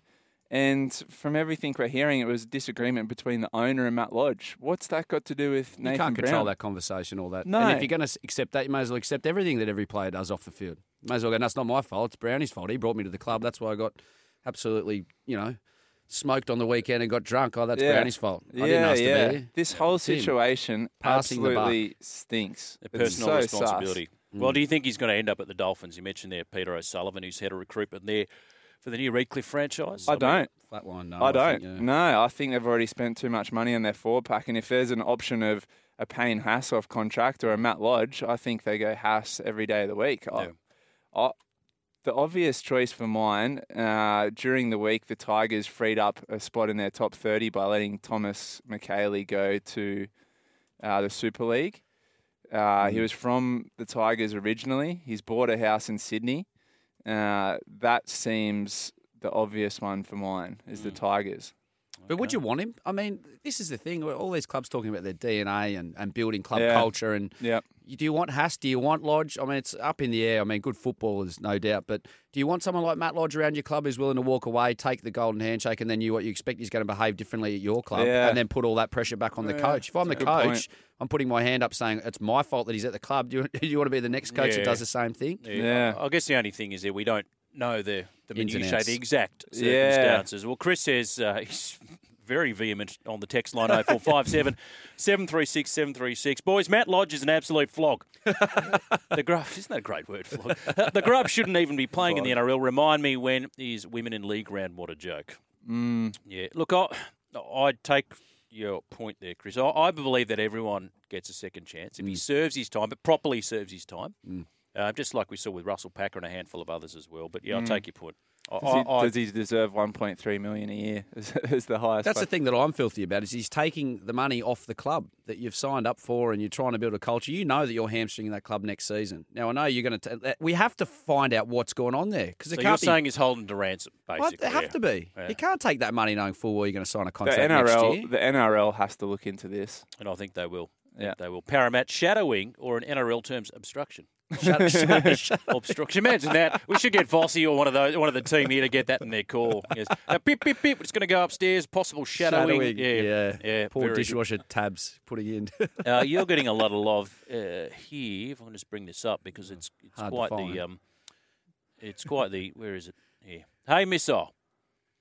Uh, Oh, go get a cup of tea. Yeah. not- well, it's, it's, great to hear. Great to hear someone on the radio who was so passionate about the Bulldogs and fantastic to see they're back at Belmore this afternoon. I've got fond memories of my childhood days when Mum and Dad would give me fifty cents to buy a fifty cents, showing your age, here, to buy a return train ticket to Belmore, pie, a hot dog, and a can of soft drink. And had enough change to buy a bar of chocolate on the trip home. Gee, those were the days. Season pass on the hill, run on the field at the end of the game, win, lose, or draw. They were good days, though, weren't they? When was the last time you went to Belmore? Last time they played there, so I, I took a picnic rug and sat on the hill at Belmore. I'm a season member, um, so I could sit in the grandstand, but I like, I prefer sitting on the hill. You're a man of the people. Sit among the fans, aren't you? Yeah. Yeah, no, I, I'm really looking forward. uh, We can see some pictures now of Belmore. It's already filling up. Um, It's a sellout today. I imagine a lot of those would be Dragons fans. I was just thinking before, it, it's kind of lost its bite. The Dragons Bulldogs It was a great rivalry, wasn't it? It Yeah. was. It was. Um, early 2000s, there were some huge matches. Even through the 90s, they had a, a great rivalry. It's a, it's a little sad, isn't it, when teams fall out of form and those rivalries kind of fall away a bit because the Dragons Bulldogs they are close proximity, um, suburban wise, Yes. and it's sad that that that rivalry's fallen away a bit. It's always pinned to the fortunes of where they are on the ladder. Isn't Yeah. that right? You know, it, it, I always say this like in the heyday, you hated Manly in the mid '90s because they were just, you know, by far and away the best team. But when they struggle, I just don't hate them as much. So isn't it funny how it works out that way? Yeah. Yeah. well, that's like Bulldogs Para always had such a huge rivalry. Now I'm like, nah, like it's just Para. Yeah. Yeah, I know they're better than us. Um, It's like a good James Bond film. I feel like Bond is only as good as his villain. You know, Yeah, how bad yeah. the villain is. You the, know, the only one that endures the test of time is Roosters Souths. Regardless of where they are, it, it always seems to be so much hatred in that rivalry. Yeah. Yeah, Sort of foundation battle, yeah. Yeah. They're arguing over who gets the first game at the newly renovated Sydney Football Stadium. yeah, It's, on, it's on. It's on already. Yeah. I, I hope Souths play there. If, mm. as a South fan, would you prefer to go out to ANZ or would uh, you Mm. Oh, yeah, rather no, go to Moore Park? Hundred percent. It makes more sense. It's around the corner. Yeah. You're close to Redfern Base. But will it happen? I don't think so. I think it's just a, basically a, a bit of a ploy to either get better conditions where they are, more Yeah. money. To think, Yeah. I just can't see us Did you there. did you see the crowd last night at that Tigers South game? No. It was it was empty. Yeah. It was empty. No one mm. wants to drive out to Homebush mm. On a on a Saturday Horrible way night. to get there. Trains, whatever way it is, unless you're out that way, it can be a real big mission getting in and out of the game. And then when you get off the train there at Homebush, it feels like you've got another K to walk to get to the ground. If you're Yeah. on the wrong side at Gate C, you've got to walk the Yeah, whole way you around. do, It's don't you? Yeah. Yeah. It's just a, not a great experience. It's a ghost town, but even if you go out there to see concerts, right, and you're vibed and up, by the time you get out of there and head to the city, get, you've lost your mojo. Yeah. you know, Yeah. and that's a problem. There's no no Atmosphere there, no yeah. atmos, no precinct. It's terrible, which is why it's a it's a horrible potential venue for a magic round. Oh four five seven seven three six seven three six. Rafa says, "Hi boys, I hope Dusty Dufty." Has a good game today. Vamos Bulldogs, Rafa. Vamos, Vamos, Rafa. Ole. yeah, we've French talked about Open. the French Open. Uh, team lists are in for the Dragons, of course. Uh, no Mikaele Ravalawa. He was ruled out the other day. Tautau Moga comes onto the wing for his debut for the club, and the rest are as listed. Jaden Hunt has been named as 18th man in jumper 24.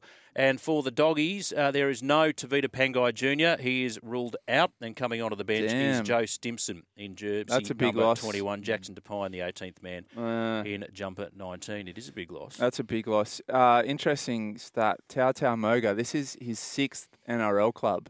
Um, what what do you reckon would be the record? That'd have to be getting up Uh, there. I believe clubs. Tyron Smith has the most, and um, he's got I think seven or so. I Seven. think yeah. Adam Peake, I know, played for the Dogs and the Dragons. He's got, Yeah. he's had quite a few as well, Peaky. Yeah. I'm just going off the top of my head. I, I know uh, Tyrant Smith definitely has the most. Yeah, Definitely okay. has the most. That's a lot of training gear, isn't it? Seven Yeah. clubs of training gear. Yeah. You reckon he wears like you know? So say he's playing for Saints and he used to play for South. He got the Just- bunny socks or something at training. Yeah. It was very commonplace back in the eighties. Was it? Yeah, yeah, absolutely. Yeah. absolutely. No, I think they got to be. Fu- well, it was so loose. You know, finish your days a bricky labourer. You chuck your training gear in the car and go to work. And now they've got special training outfits. It's a uh, it's a tough assignment. First game back in the NRL for a little while. He's going to be getting the bejesus bombed out of him by Matt Burton there at Belmore today. Mm. Have you se- have you been to a live game and seen Burton put up some of those bombs? I've seen him play for Penrith. He's got a massive boot. Oh, arguably the biggest boot. I know huge. Kyle Feldt's got a big boot. Jake Clifford's got a big boot. Burton's Yeah. probably the biggest. Oh, yeah. Who's got the best bomb in the game? You reckon? Uh, b- w- Well, oh, I think biggest bring- boot, but bring best bomb. Yeah. consistency wise, I think Cleary, but in terms of pure height, I think Burton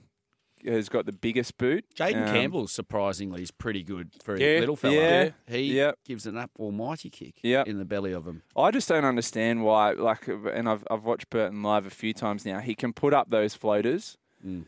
but he might he might save it for one or two a game. Mm. I'd every time I was near the halfway line, I'd be putting up tho- those huge floating bombs. Yeah.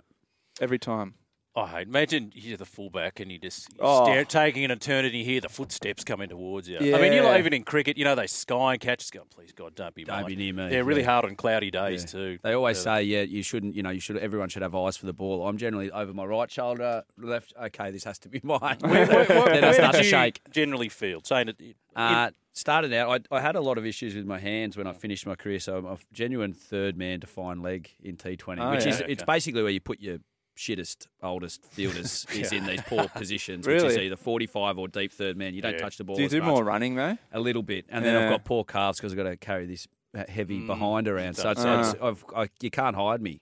At the end of it, I was only fielding 12 overs out of 20. I wasn't ever getting through a full T20 game, Oh, which is embarrassing. Yeah, Couldn't you just get in the slips and take a yeah. breather? Well, the, the hair, the split. I've got seven split webbing. So Ah, Yeah, right. yeah. From mm. from catching. Fro- generally from dropping. So the ball will bust through your fingers and it'll open like a sausage, and that's my bowling Really? left hand. So I've got plenty of excuses for you. Stay around. Yeah. I, I took, I took my, my now wife, took my now wife as our second date to Australia v South Africa T20 game at the Sydney Cricket Ground. It would have been 2009. I think Davey might have been, Your might have second been date? his second. Geez, she's lucky to stay with you. Might have Cricket as a been, date. yeah. Now wife. Might have been, might have been second, second, Or second date. Bless her. She goes, you know, Second and I took her to a test match too. She goes, you know what, you know, because you know where they go. I want to enjoy the things you enjoy, and afterwards she goes. Maybe next time go with your brother and your friends. That, that can be quote unquote. That can be your thing. Oh, thank you, darling. But I kid you not, it was our, it was our second date, and I think it was Davey Warner's first or second game. It might have been, and uh, got about thirty odd. But that night, it was I can't remember the batsman was. Skied. It was Cal Ferguson who took this catch. It was an absolute demon of a catch because you could have gone, had a cup of tea, taken a slash, and you know counted to thirty. It was just up there forever. And thinking, you poor bastard. You know, there he was, It's and bang, and he takes it. extremely isolating uh, when you've got a decent crowd and the ball goes up and you know it's yours because there is say the SCG it'll go quiet. You'll hear a pin Yeah. drop. And then if you drop it, it's just like this muffled groan, an occasional sledge like you useless that you'll hear. at the back of your Is it harder at night, like black sky, white ball, or is it, Uh, no, is it I actually think looser? it's not too bad at night. cloudy Uh, days. I find it Cloudy, yeah. Pure blue sky is the hardest Yeah, because you don't have the depth perception. With clouds, you can actually see it move across, so you get a bit of depth perception. But when it's complete blue skies, so I watch these guys at football when the ball goes up and it's wobbling around. Yeah. I'm like, I'm amazed that they catch it 80 or Yeah. 90 percent. Some of the great fullbacks because Yeah. I'm like, that is so much hard work, and that ball's got more. That is talking through And the in, air. in your peripherals, you've got Yeah. blokes sprinting kilos running you. at you. Yeah. um, which I think there needs to be more done. When I have a look, there's a lot of still contact. I think when the fullback puts their body on the line to go up, there are a lot of guys running in without eyes for the ball who are just pretending to jump in the area. Yeah. And to me, I feel like that's you could really you you will find that blokes will get hurt or damaged just with contact Yeah. there. You got two hands on the ball, you can't put your hands down to protect yourself. Yeah. Might be long before someone goes face first and, and there's a serious injury. So anyway. 0457 736 736. Just recapping the team changes for this game, commencing in about uh, 40 minutes' time, 39 minutes' time at Belmore. Uh, packed out Belmore as well. So the one change for the Dogs, Tavita Pangai Jr. is out. Joe Stimson takes his place on the bench in jersey 21. Mikaele Ravalawa, who's out on the wing for the Dragons, replaced by Tautau Moga. And the reserves, Jackson Topine is the 18th man for the Doggies. Jaden Hunt, the 18th man for the Dragons in jumper 24. Josh Addo-Carr, he's a big in for the Bulldogs. Of course, Matt Dufty, Paul Vaughan against their former clubs. 0457 736 736. Join the conversation this afternoon. The open line number 1300 01 1170. And of course, reach out via Twitter and Insta at 1170 SEN and at SEN Queensland. You are listening to Crunch Time on a Sunday afternoon thanks to Ignite HQ. When the ultimate Blues Origin experience, visit ignitehq.com.au. Liu goes here to Campbell. Here we go and in Indigenous round. And Jayden Campbell will open the scoring and doesn't he love it? Passes to Campbell, slows things down, goes to his halfback, kicks, great kick, AJ! Stop it, that's outstanding. What a try. That's brilliant from the top. Looking for their first points of the night. This and it could be 13 on 11 it is. It's a binathon. Wow. Carrigan. Gamble, good hands. Martin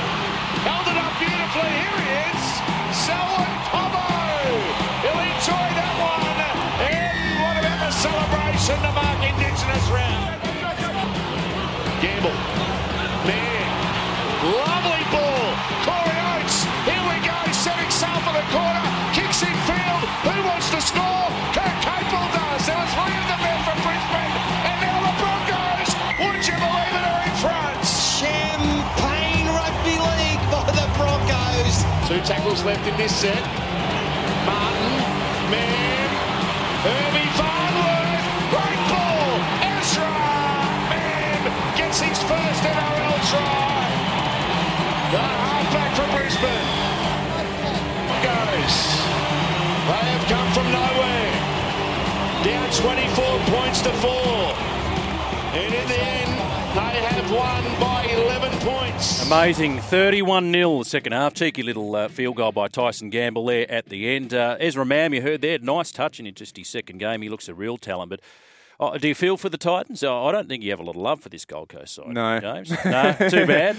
no, I don't feel for them. They're just this frustrating team that never realises their potential. They've got talent all across the park, and they just can't link it together. And we never speak. Uh, I don't know what Adam O'Brien's doing up there, but sorry, not Adam O'Brien, Holbrook. Justin, Holbrook. Justin Holbrook. We never speak about Holbrook. No. You were saying before, Sock, like his name's not If even. you watch on 360, you can see that they give it to Gus all the time. Buzz, obviously, there's no love yeah. lost there. But when Holbrook's name gets mentioned, oh, good coach, very good. We're backing him for the next three or four Yeah, seasons. I mean, he got him to the eight last year. I think he's give him a bit of leeway. No. No. No? No, he's Yeah. on the he's Oh, on the chopping You're a block, hot along with taskmaster. Madge. Oh, a hot task. Hey, just on the Broncos. Of course, the Queensland Origin team set to be named. We think Xavier Coates has locked down one wing, yet they ask a lot of the ex-players. It's almost 50-50 between Oates and Cobbo. So we have a bit of a wing off. And just looking at some of the stats here, uh, Corey. Oates, he was good 216 metres, Corey Oates, and a line break. But then countenance that with Selwyn Cobbo, only 109 metres, but nine tackle busts and a line break. So you Mm. get different sort of games out of those two. They're both tall, and I reckon you're going to see a lot Well- of kicks going to the corners, especially to Brian To'o's wing. The problem you got if you go Coates and Cobbo is they play on the same side. They're the, the same side winger. So Mm-hmm. for mine, it, I go Oates and Cobbo. Um, I, watch Coates. You don't have Coates. I don't have him. No, he's got a lot of mistakes in his game still, and he doesn't make the same impact out of his own um, back half as Cobbo or Oates do. Um, I go for experience in in Oates, and I go for the strike power of Co- uh, of Cobbo. Walsh or Ponga? Ponga. Ponga. I think he showed that, didn't he? No, he was the- pretty uh, good. He was pretty good. And, and look, Tino Fa'asuamaleaui, he was very emotional in the press conference alongside Yeah. Justin Holbrook afterwards. He was a monster. Best player on the field. Have a 200 metres 271 metres. I think he had 200 up before, Yeah. just on half time. Frightening. 271 metres for the Tino. game. But he said, you know, oh. But but it- you know, this is how this is the humility of the man. He said, "Oh, the way I'm playing, I don't think I'll get picked for Queensland." I said, "Mate, I think you're pretty safe as long as you don't make decisions about short kickoffs. You know, we'll leave that to DCE, shall we?"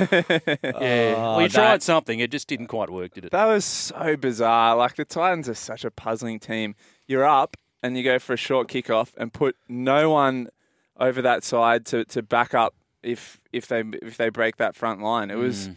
That, that was so puzzling from the Titans. Like Holbrook must sit up there and just go, "What?" uh, Like, and what do you talk about midweek? Like we're up by 24. Let's just sort of consolidate or you know let's not put the queue in the rack. They just imploded. It was a bizarre game. A bizarre game. Is, uh, is Pat Carrigan in your Queensland side? Oh, 100%. Yeah. What about yeah. Flegler? What about Flegler? Yep, definitely. Yeah, yeah. I'm super impressed by Flegler. I've got I've got Carrigan at lock, and I'll put Tino in the front row.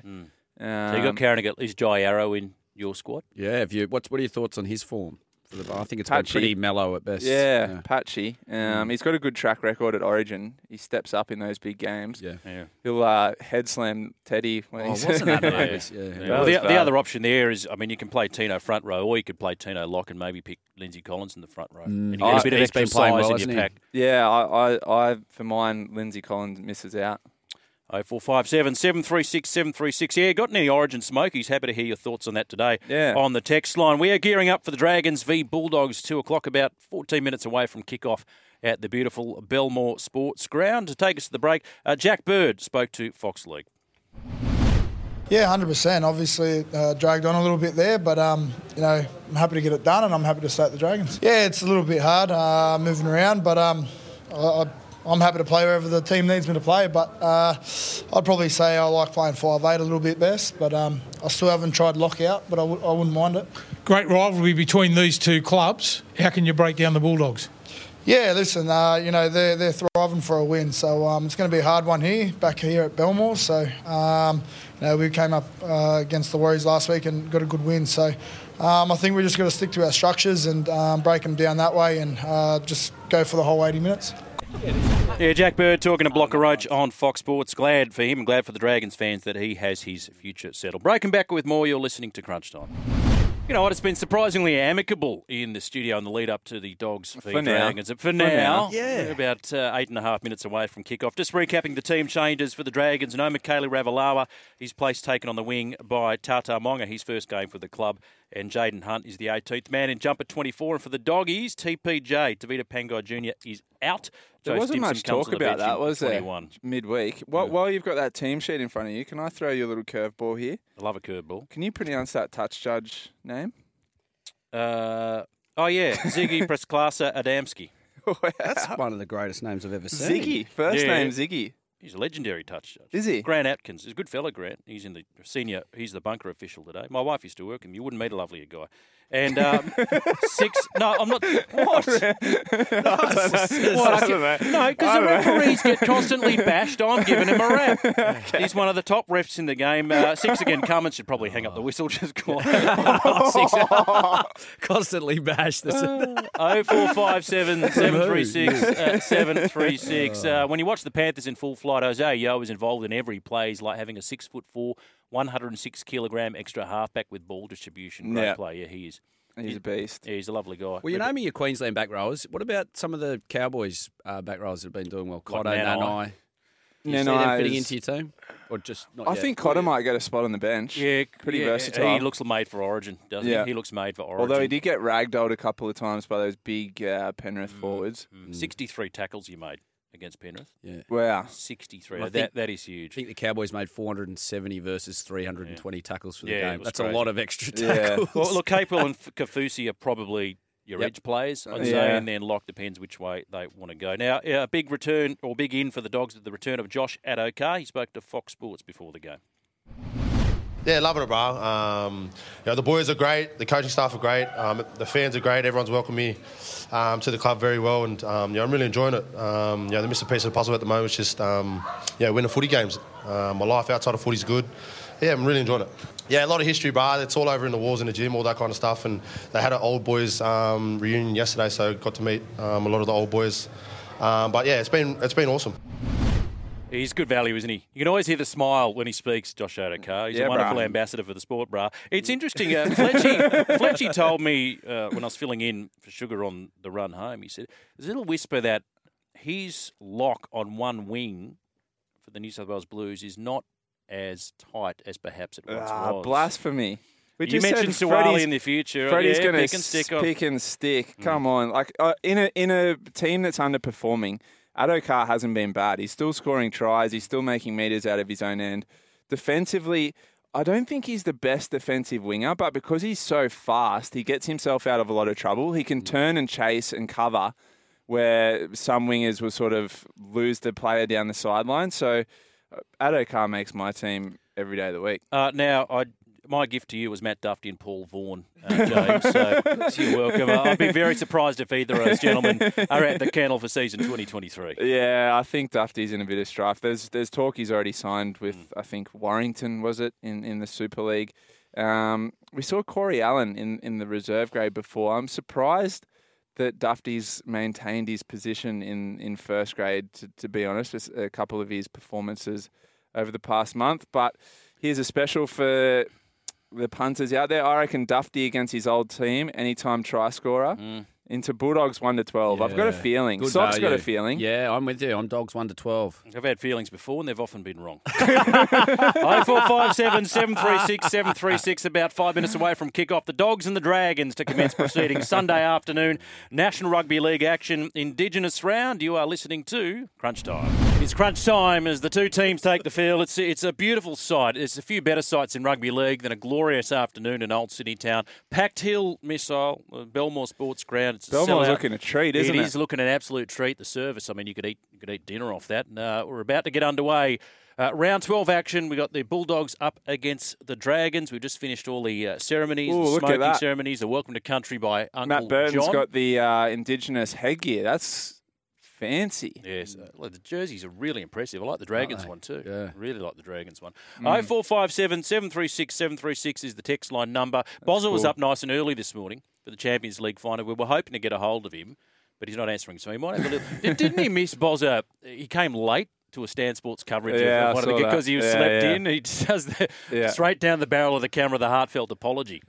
Look, We've all done. it. Have you ever missed training? Have been late for training? Oh, only half a dozen times. Yeah, what about you, James? Yeah, a few over the years. How do you sleep in when you need to be up at three? I You know. That mind boggles, mate. Do you even bother going to bed? You you swimmers, you know, because you always. It's it's shocking hours. I, I reckon it's part of the reason that we, we have short careers. Mm. Just like it's a hard enough sport as is without having to get up that early and.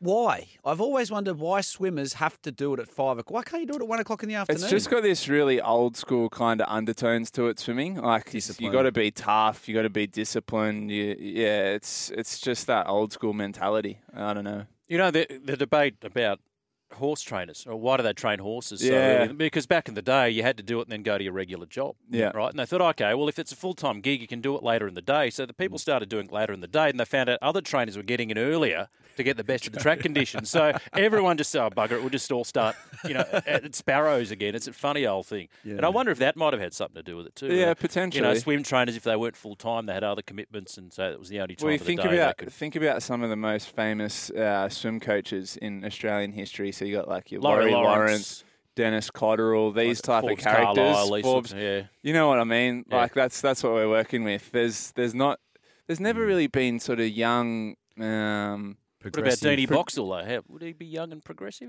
Nah, old No, school. He's old school. He's old school. What about a, Yeah, a Tracey yeah. Menzies? What about Trace? Would Yeah, you- Tracey, but but she's she's no longer in the sport. Okay. Um, I think because she was so progressive. Hmm. Yeah. Interesting. They don't like progressives in swimming. No. no, they're all liberal voters. Well, think about this. Even yeah, even uh, I I used to at times swim eighty kilometres a week. Oh my what?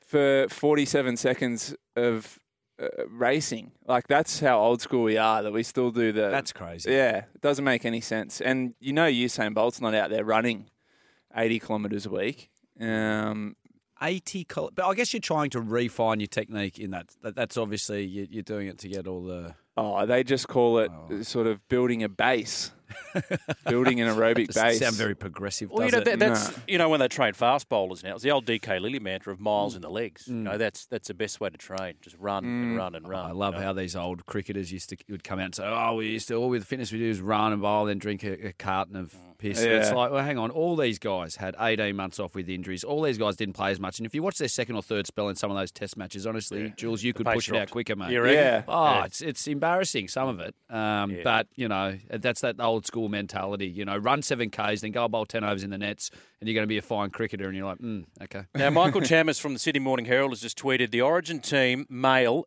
Daniel Tupou is in the team. Steve Crichton a debut. Angus Crichton unlikely to be picked in the squad, and Liam Martin not in the 17. But injuries this afternoon could change that.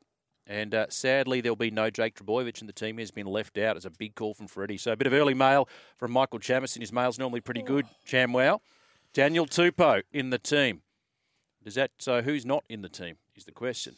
Well, Addo-Carr or To'o. It goes back to what I was saying about Josh Addo-Carr. Maybe not the lock everyone pick, thought he was. They'll so. pick To'o for sure. You need him making those meters out of the the red zone. Mm. Uh, I don't know. It's harsh on Addo-Carr. He hasn't been playing poorly.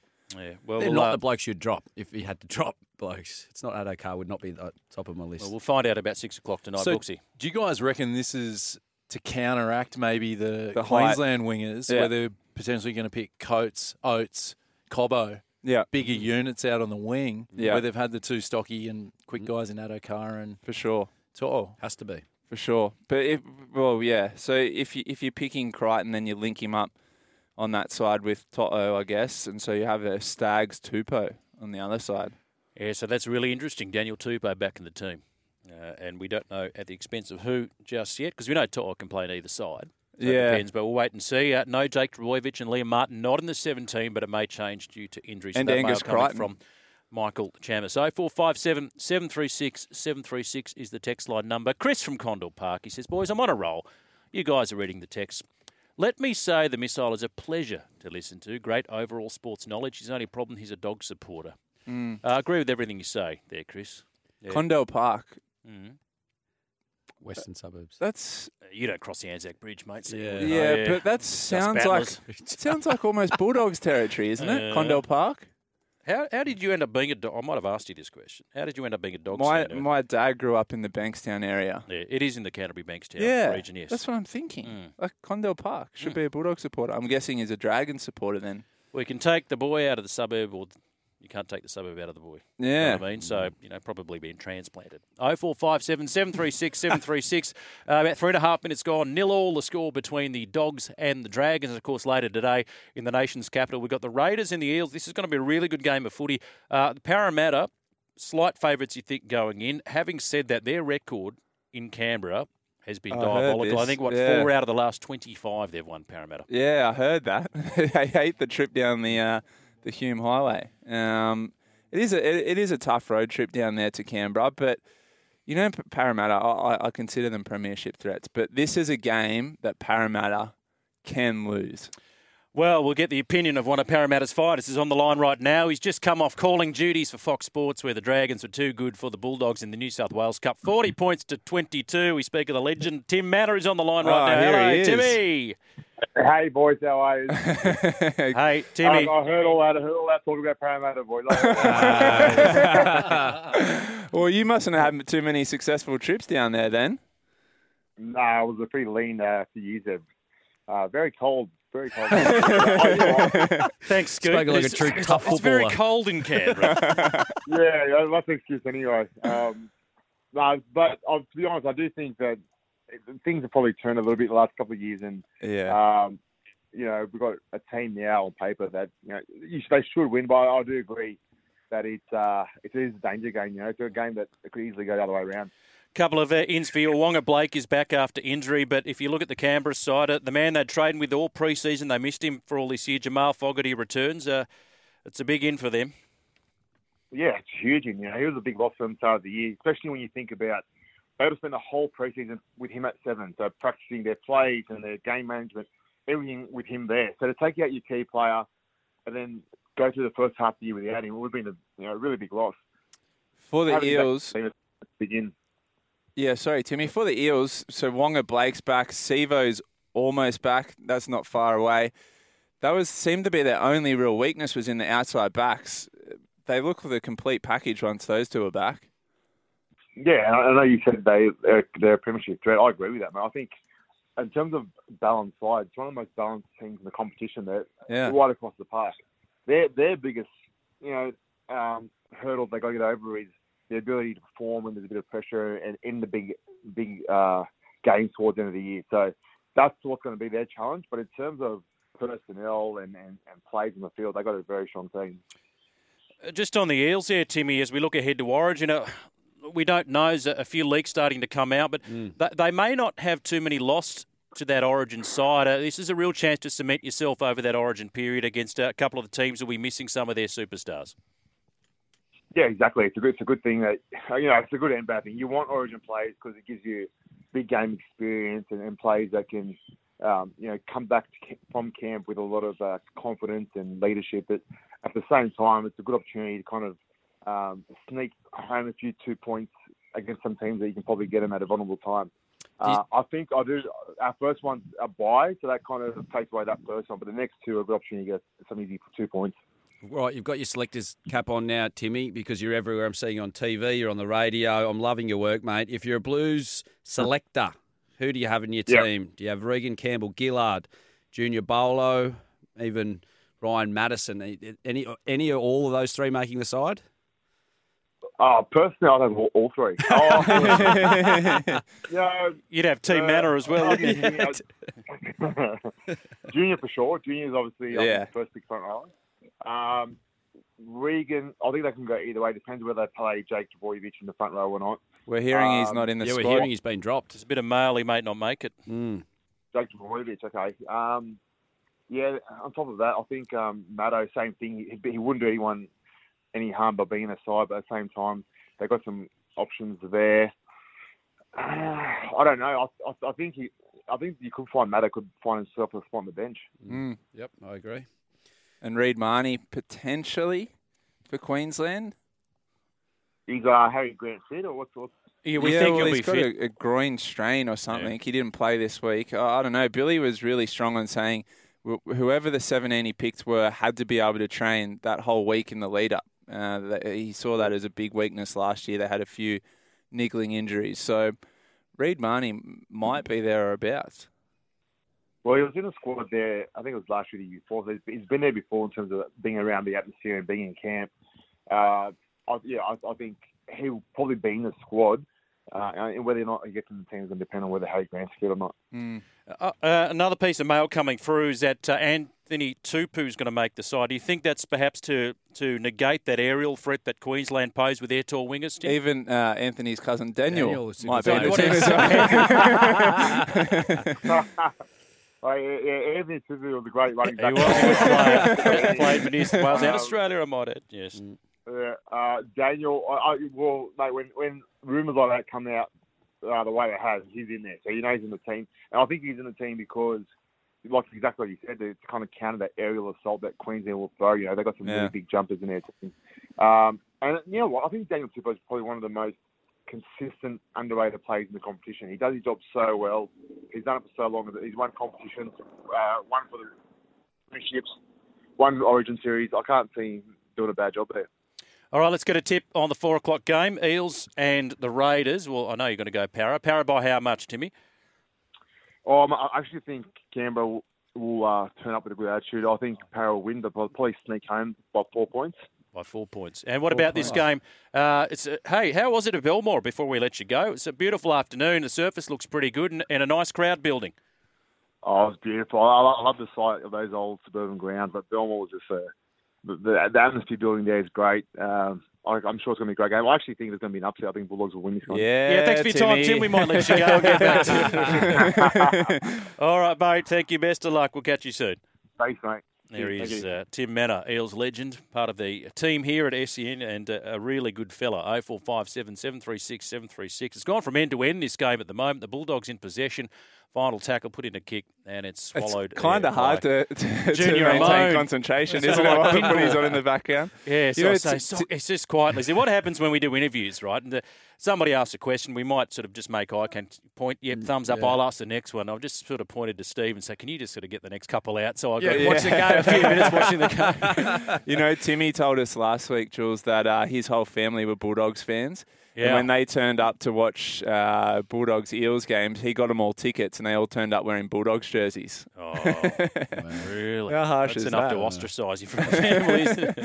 0457 736 736 is the text line number. Hey, just away from rugby league for a moment, uh, fairly big game of football in the early hours of the morning. Well done to Real Madrid. They won their 14th European title, defeating Liverpool 1 0. It was quite a remarkable game of football, Socky, where Liverpool had about a thousand chances on goal. It was only the, the heroics of Courtois. Nine saves, was it? Incredible. That got him Nine, over the line. Uh, disappointing for the Scousers. I, when I played cricket, I went over and stayed in Liverpool in Formby. Uh, you know, and I was an Everton supporter. You know, they say you're born a blue, Mm. made a Scouser. So you'd be happy with that result, would you? Oh, Or- very happy. Yeah, good yeah. man. You and me Um, both. however, you can't knock Liverpool's season, right? They've had a. Uh, well, you're a Man U supporter, of course. The only other I, team I I, hate won't knock most. their season. I'd, I'd love to have a season like that Yeah. where, If where you we ain't are first, you moment. last, Ricky Bobby, isn't it? Doesn't matter Well, that's came stupid. You got second. second. You got third. You got, uh, yeah, Bissell, what did you make of it? Um, I'm a Liverpool fan. Hmm. Yeah, so disappointing, but it's just good for Liverpool fans to have the the team up in lights. Um, they had some quiet years, some lean years there, and now they're just a juggernaut of world football. Yeah, well done. I mean, they had a really good run to the finals. They beat Chelsea, um, Man City, and PSG. Yeah. and everyone's talking about Liverpool and not Real Madrid. Yeah. Uh, and I think we probably undersold them. Fifty-four percent possession of the Reds, twenty-four-four shots. Amazing. 10-1 in the first 24 half. shots for no Uh, a, a dodgy sort of offside rule late in the first half, and Benzema, I was, I was probably okay with it. And then uh, Vin- Vinicius Junior, his twenty-second goal of the season. So well done to Real Madrid. Uh, they are giants when it comes to European champions football. Oh four five seven seven three six seven three In- interesting stat here, Jules, and I'd like to get your opinion on it. Where does Carlos Ancelotti stand as a as a manager? Six cha- total champion leagues, four as manager, two as a player. Yeah. he's won the champion league in each of the past five decades. What's your thoughts? Uh, He's a freak. He- Think about Ancelotti. He's one of the best managers going around at managing egos in a dressing room. They reckon he's second to none. There'd be a few in a soccer Oh, change well, wouldn't there, exactly they're right. Yeah, I mean, Real Madrid, you know, the big clubs like that. Um, their sort of name was attached to Man United a couple of years ago. I kind of wish he would have Really? arrived there. Yeah. You know how we we know the salaries of the, the players. What do you get as a manager of a big club like that? Good question. He'd be on. Look, he's not in struggle street. We can, this is where Brooksy comes Yeah, into yeah, yeah, Brooksy- do- About the same as an SEN producer, I think. Ancelotti salary. About the same as yeah. maybe slightly less Per year. I, I just want to mention this too. Uh, it probably doesn't get as much coverage because cycling is not that mainstream. But Jai Hindley, uh, Perth-born cyclist, he's going to win gents, the Giro d'Italia. So he hit the front Wow. and stands. He's 17 clicks away from becoming only the second Australian to win one of the three Grand Tour events. Uh, He Mm. rides for the Bora Hansgrohe team. He's got to take advantage of a 1 minute 25 second lead into the race ending individual time trial that uh, in Verona. So if he's, if he's successful, Jai Hindley, he's going to join Cadel Evans, of course, who won the, the Tour de France 2011, as the only Australian rider to win one of the three Grand Tour Big events ones. the Giro, the Tour de France, and the Vuelta. It's a big, What was big the third one? The Vuelta. Oh, I haven't Yeah, heard Say that that one. again. Vuelta.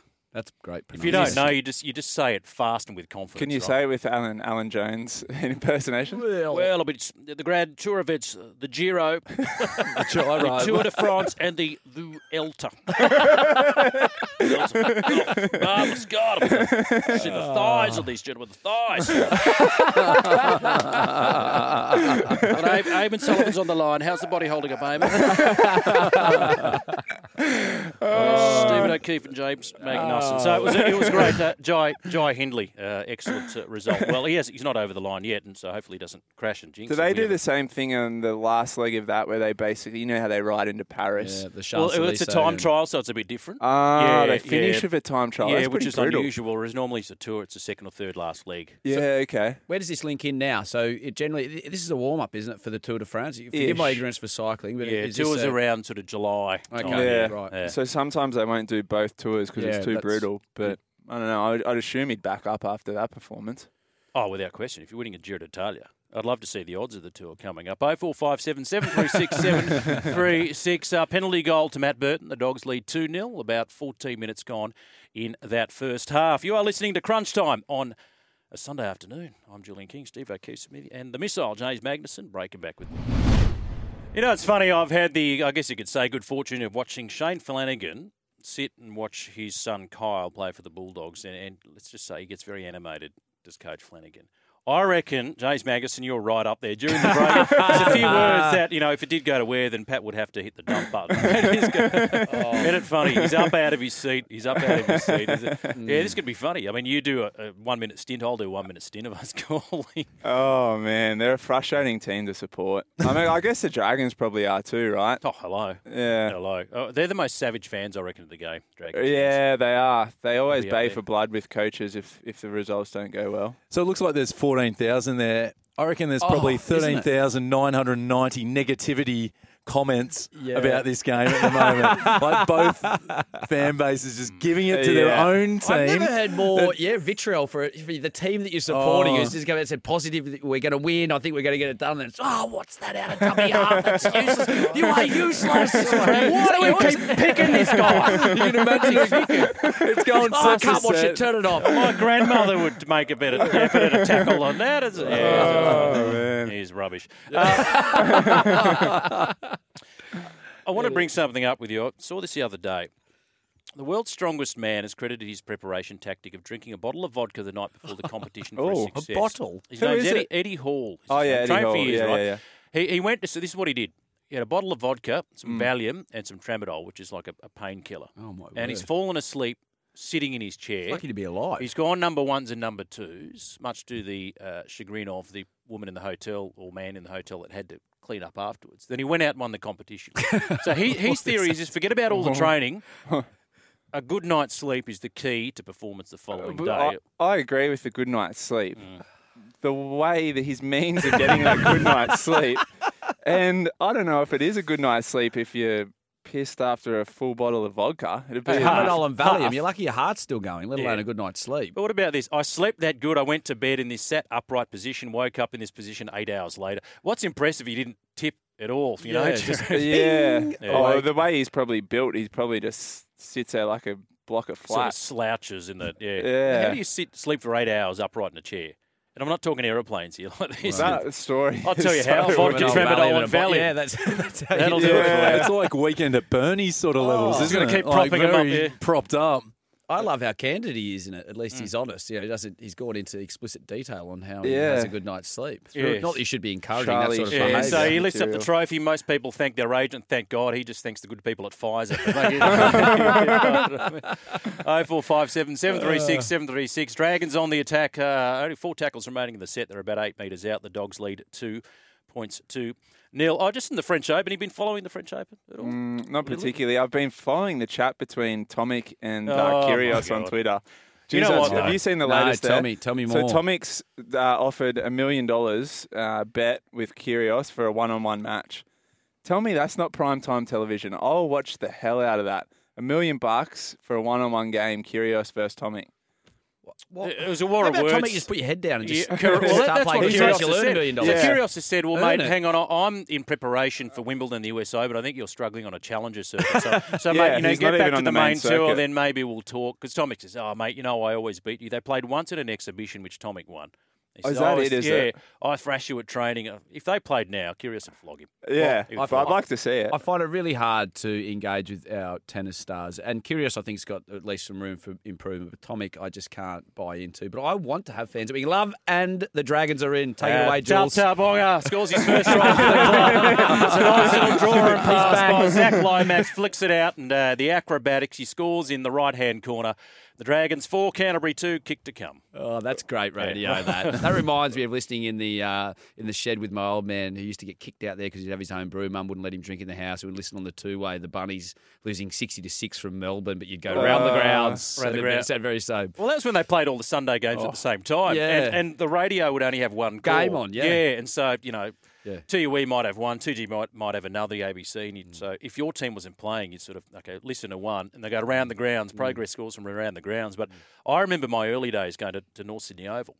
My uncle used to take me in, and they do that around the grounds. And say you needed a particular team to lose to enhance your chances of making the, the final five back it was there, and they go around the grounds and Penrith 14, Balmain 6. And I go, oh, oh Kick you know, cup. that's sort of, you're really Yeah. excited because Oh, you didn't huge. know. Yeah. You didn't know. And it's sad that in a sense that the mystery's gone out of it. But it reminds me, talking about the Champions League. Now, Liverpool in that final round of the Premier Yes. League, Super Yeah. Sunday, because Man City were down 2 0. 2-0, And the yeah, word had yeah. got around, and then they actually announced the wrong score. So Liverpool fans are, fans are cheering. Yeah. They thought Villa had gone up Scored, yeah. There's some fake news going around the. Oh, Isn't it amazing on the last day of that? uh, You don't want to talk too much about Premier League, but how engaged That's ev- every game still has relevance. Yeah. You had Villa, then you had Steven Gerrard as the, the boss, and then you had the playoff.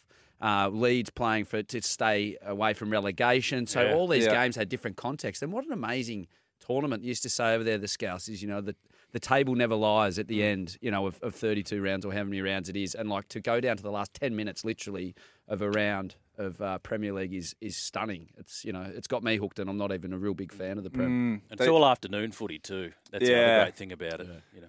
I was I thought about it before we did the Magic round for NRL. Imagine if they did a Magic round for EPL, like all the all the warring. Yeah, like fans. playing at Old Oh, mate, Trafford yeah. or, or Emirates or something. Yeah. Oh, they'd burn the It- it city it down. just- it wouldn't work. What's It wouldn't uh, work. Green Street Hooligans? They could film a whole new series. Uh, Oh, yeah. Magic round of EPL. Hey, now pretend I'm at Belmore and you're doing another call. Just throw back around the grounds to me. Uh, round the grounds for Julian King. Yeah, conversion attempt by Zach Lomax unsuccessful. St George Illawarra 4, Canterbury 2. now, it has been reported that It's Josh triggering. Addo-Carr, uh, well, he may not make that side. According to reports by Michael Chammas and Dean Ritchie. He's got an article in the Telegraph as well. It's, he says here, Bulldog, that uh, the dog swinger Josh Addo-Carr is on the verge of being dumped from the New South Wales State of Origin side.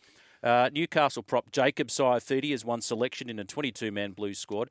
Addo-Carr will need a five-star performance for Canterbury against St George Illawarra, St George Illawarra at Belmore on Sunday afternoon to secure selection. So Do you reckon he's, he's got to do an Alex Johnston basically. Do you reckon he gets any of that mail before?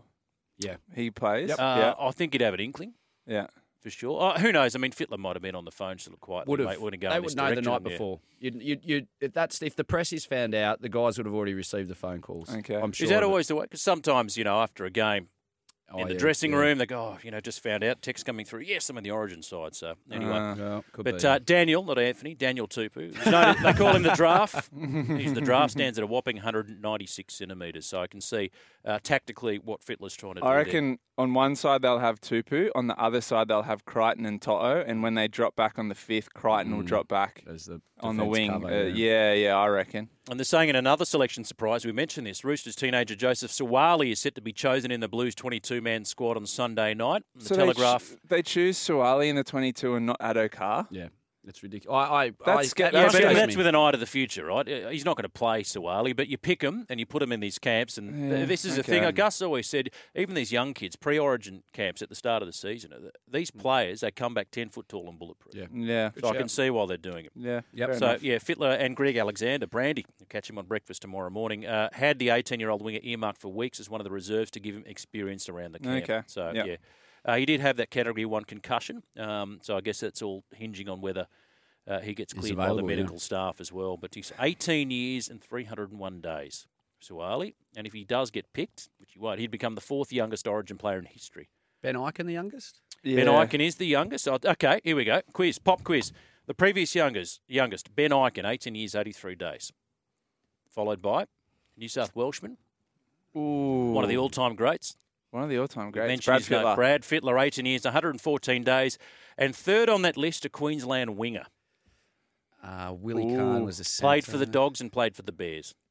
Ah, uh, Brett Dallas. Brett Dallas. No way. 18 years, 225 Where are they now, Brett Dallas? I think he's No, on the, he's, on he's the not fried doing too well, Brett Dallas. North of here. What is it about, you know? Next question. yeah, Dragons hammering the line again. de Belin just uh, half a metre short. Uh, no change to that score. Four points to two with about 14 minutes remaining in the first half. Hunt plays a short ball to Seals. It's going to be the time goes over the top. Knockback. Oh. Regathered. Try. No, good No, he's short. Young Jacob Damn. Is that M by? Got a bit ahead of myself. 0457 736 736. That is the text line number. About half an hour to go before we hand the reins over to SEN League. Of course, Potsy Braybrook, along with Sats and Badge with a call today. In the nation's capital, the Canberra Raiders up against the Parramatta Eels. You're listening to Crunch Time. Welcome back to Crunch Time. Let's head over to Alan Jones at Belmore over for a score update.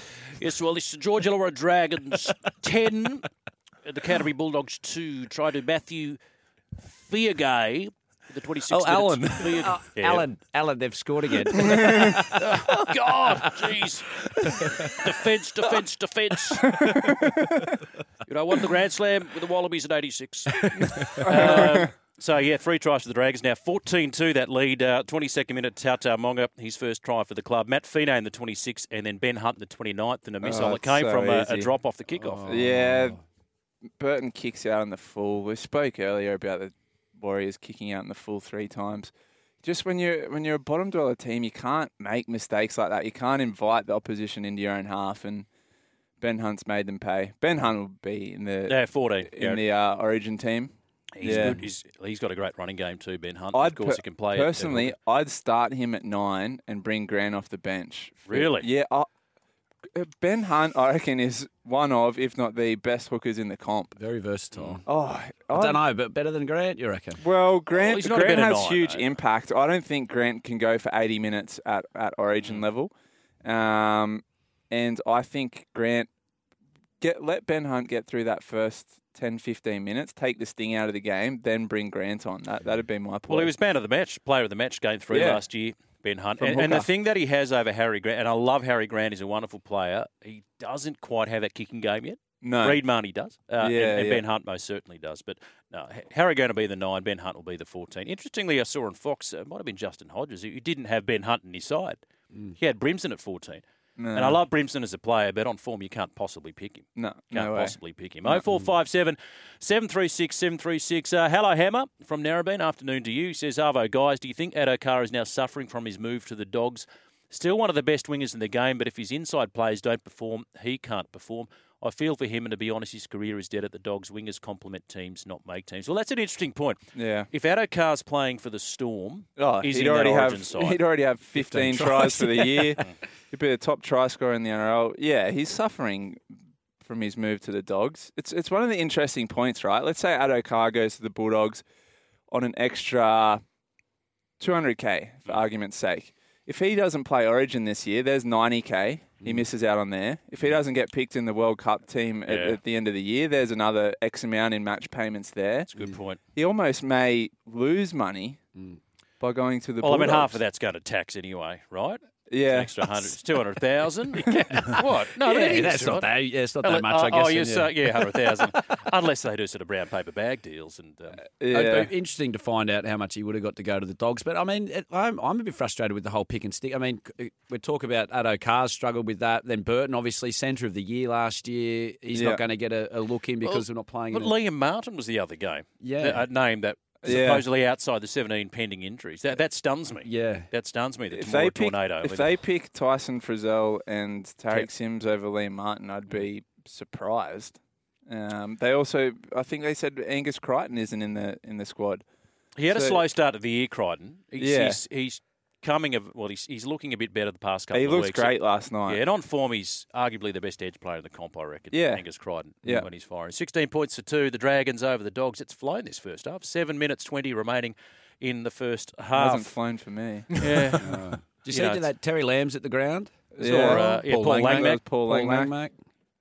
How good? so they wouldn't mind it. They wouldn't mind a, a Terry Lamb or Paul Langmack in their prime at the moment. Some Bulldogs highlights from the first half. Some old guys in the crowd. Paul Langmack and Terry Lamb. I'm sure there's more. Is that? So let's just cut away to the heyday, shall we? Oh, 0457 736 736 is the text line number. We'll try and catch up with. Uh, we talking to Sats, are we, Brooksy? Or, I think or we'll Potsy? try and speak to Sats up in, um, at sorry, down in Canberra and see what it's like down Yeah, there. it's tough for those Raiders, Queensland Eels. supporters. Yeah, Ooh. big big game. Uh, think about the Raiders. I mean, I'd put the red pen through them. They've they've surprised me, Mm. and, and dare I say, most pundits in the past couple of weeks. Having said that, and I know Fogarty's a big in. Oh, I'd- uh, are they still an outside chance for the eight?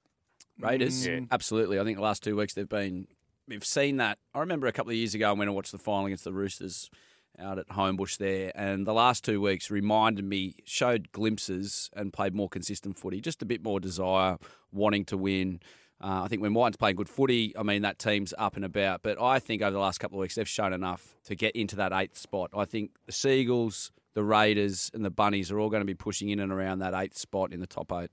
Well, Fogarty is a huge in for them. Mm. Like that was their guy they brought down to play halfback. First game of the year. First game back, yep. They've been lacking some experience in the halves. So mm. if that if if his combination with White and clicks, um, they can make a late run for the the finals. Just having a look at some of the pictures on the Parramatta Eels Twitter account. The players are right. It is very frosty in Canberra at the moment. They've all got the beanies on and the big jackets. Uh, it's very. Uh, we had a look at the, um, the Bureau of Meteorology. About eight degrees there, Brooksy. Yeah, it looks like it'll be eight degrees at five pm. Oh, man. and dropping. No, they're not winning, are they? You can see why they're Did four you from twenty-five. did you ever play cricket in Canberra? Yeah, Manuka, you play there all the time, yeah. We used to have to go for swim camps down to the AIS, and there's no weather the less rather swimming. Than you know, you wake up at four thirty in Canberra. Oh.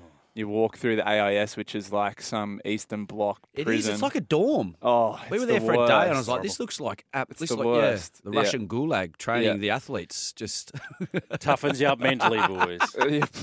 Toughens you up mentally. Yeah. Oh four five seven seven three six. Can we get a score? Jake update, Averillo, Jules? yes. Try another one. Try it, dogs. He was going to stay quiet there, I reckon. Averillo crashes over in the right hand corner, 16 Oh. points to six. Kick to come. There's Dufty with a try assist. There you go. How Bang. good. That'll look good at Warrington. Who's kicking your goals at the moment? Oh, it should be Flanagan, but for some Flanagan. reason it's Burton. Uh, Flanagan kicks it over 80% conversion rate, and Burton, I think, is in the high 60s. I don't know if it's just another nod to the fact that they don't think Flanagan's the long term Yeah, it has to be solution. Well, That's outrageous. Your best goal kicker kicks your goals. I know. I would have It's thought. bizarre, isn't yeah, it? Yeah, I'm not sure I buy that. Uh, g'day, fellas. Love the show. Impressed with the missile. Missile. James's knowledge of footy. Didn't agree with you blokes laughing at Dallas Johnson. Mort. Well, what do you mean? No, we're just saying that, yeah, yeah, they, they were picking, like, Queensland would always pick and stick guys like Dallas Johnson. Yeah, he mm, was well, they pick, I mean, Origin one, they picked Artie out of reserve grade from the Parramatta Eels. Really? First- yeah, 1980. I didn't know that. Arthur- yeah, was I playing- just he was assumed he was flying high at the No, time. he was no, he was playing Reggie's for the Eels at the back Yeah, of his right. career. But the thing about Artie, and this is the, this is why Origin was such a good concept because all these Queenslanders came to New South Wales to play in the New South Wales Rugby League, and they had to play for New South Wales. Mm. So why am I wearing a sky blue jersey? I'm a Queenslander through and through. Hence, state of origin was born. Nobody gave it a Wow. chance. Yeah. So th- this will never last, and now it's the, the jewel in the crown for rugby I league. can never understand why AFL don't have a version of They did, Origin. didn't They've tried it a number of times. Mm. Yeah. WA, New South Wales, Victoria, South Australia. They've tried an allies concept as well. Victoria v the rest. It just it, they're just structured differently down there, where it's all about about club football because you don't have representative football, and some people are big on it. And we see the conversion attempt by Burton. It's swinging back, but not enough. Score remains 16 points to six. Three and a half minutes remaining in the first half. The Dragons lead. Yeah, uh, they don't want to risk their players. Yeah. that's it. That's it. And they ended up being sort of more like exhibition games. Yeah, Mm. You know. They, I- I they like the miss idea. they, they miss a beat because Origin's a juggernaut. it's the most expensive advertising space in sport in the country. Is in it? trying to sell Yeah. that ad space Yeah. is the most wanted Mm. uh, ad space for any sport. So. Yeah, it's great, isn't it? I mean, it just adds an extra buzz, an extra element to rugby league, which it suits. I don't know if it suits the AFL. Remember when they played that cross code game with the AFL, where they had played the Irish team, that always just ended up in a brawl. You know, they'd just be just be Yeah. a bulldog Gaelic meant- football. Yeah, the Gaelic. you got like a soccer stick. net at the back. You play with a round ball, which makes the dribbling a lot That's easier. kind of weird, fair. wasn't it? Yeah. I think they still do that, don't they? I think they missed a couple of years rules. because of uh. COVID, but I think they do still do it. What dumb- just- you play your sport. Hybrid sports are the stupidest thing on the planet, honestly. Yeah, yeah. Honestly. Yeah. But you know they're crying out for some kind of representative game. They don't have it, Yeah. and that's why you find the AFL in this respect are very jealous of rugby league. Uh, basketball was pretty uh, big at the box office. Well, it's a- touche, one of, the- one of the biggest uh, touche. entertainment Basketball. breakthroughs. They're the South, South Park guys, boys. huh? Yeah. Oh, AFLX. Oh, wasn't that a disaster? What was Remember that? the AFL played on a rectangular field? Yeah. Even the Yeah, players, that's are you right. serious? What could they do with swimming? You know, because netball have got sort of like the, the, the extra point zone. Cricket's got big bash. What could you do with swimming? Because they do have the short course Well, titles. I think you just get rid of all the other strokes and just have sprint freestyle. Really, Mm. make it more interesting. The thing about freestyle, uh, freestyle actually means Turn you can lights swim anything you want, right? I mean, you have a cultivated stroke, Yeah, but you don't actually have to. So you could swim So- butterfly and freestyle if you wanted so to, right? Is that what? right? Yeah, what we swim in a freestyle race, they actually call Australian crawl. Yeah. Um, so Yeah. freestyle means you can get to the other end of the pool however you want. Mm. That's just the quickest There way was to do it. there was an event I remember watching over the 25 metres where people used to just go underwater, come up, take a breath, and then go hit the wall and go underwater again. Yeah, and yeah. win. Did you ever try that? Well, they, they banned that because it was actually ended up being faster than swimming on top of the water. Yeah, that's right. That's right. What was that? Michael um, Klim used to do it at one point. Um, but yeah, you could go as far as you wanted underwater. Now you can only go 15 metres because it actually is quicker for some people to go underwater. Yeah. Was Clemmy the first to break 48 and 100 for Australians? I'm trying to think. Uh, he did in the lead out, didn't he? 2000. Yeah. He hit yeah. the lead leg of the relay in 2000. I don't think he swam broke it though. I think he went 48-1 or Oh, something like that, and then Okay. Peter Van and Hugenban Hoogie. went went under. Yeah, Yeah. Van Dan Hugenban. Yeah. What a great name. Yeah. 0457 736 736. On the verge of half time, 16 points to 6. The Dragons lead the Canterbury Bulldogs at a sunny afternoon at Belmore Oval. Uh, Brooksy's been feverishly Googling hybrid sports. Flying disc golf. Oh, that was the one that George played in, in Seinfeld. Frolf, Frisbee golf, wasn't it? Yeah, join us for the back nine. Yeah. You know, yeah. Frolf. Frolf. Yeah, yeah, yeah. Frisbee golf. We need an extra for the back nine. Do you want to join us? And George goes and He's ruins up, he's just ready to go. Ruins It's a job interview or something. He Yeah. does. And, and chess boxing, you may have to elaborate on how that works, Brooksy. Chess boxing. Well, it's it's simple, Jules. You you make Right, a so- move and then you punch your opponent. Right. So, you know, you know, knight, knight to J3 and then a left hook sort of thing. Like it's, It that's- started in 2003. Uh, it was a Dutch guy. Mm. Off, uh, it wasn't Peter Van Hugen- Hugenban. Hugenbergen, It was yeah. another gentleman, Iepe Rubingh. Yeah. Um, yeah, it was based off a book, and yeah, it was pretty much the same thing. Just Mm. um, make I've a move and it. punch a. I've punch seen your it. So they go one round, and then in the break they chess moves. Then the next round, then in the break chess moves, and it's whatever happens first, checkmate or Knock your knockout. opponent. Oh my Wow. god. Yeah, it's That's usually it's usually the Russians that get around. that. Dominate this. Uh, Yeah. Do they have to clock after their move? Like yeah, yeah. Yeah. So yeah, yeah, yeah. Same Yes. same rules. More ways than one. More ways than one. Half time at Belmore. It is the Dragons 16 who lead the Bulldogs 6. The Dragons 16 over the Bulldogs 6. And of course, coming up after, I was about to say the news, after the break at 3 o'clock, we are gearing up.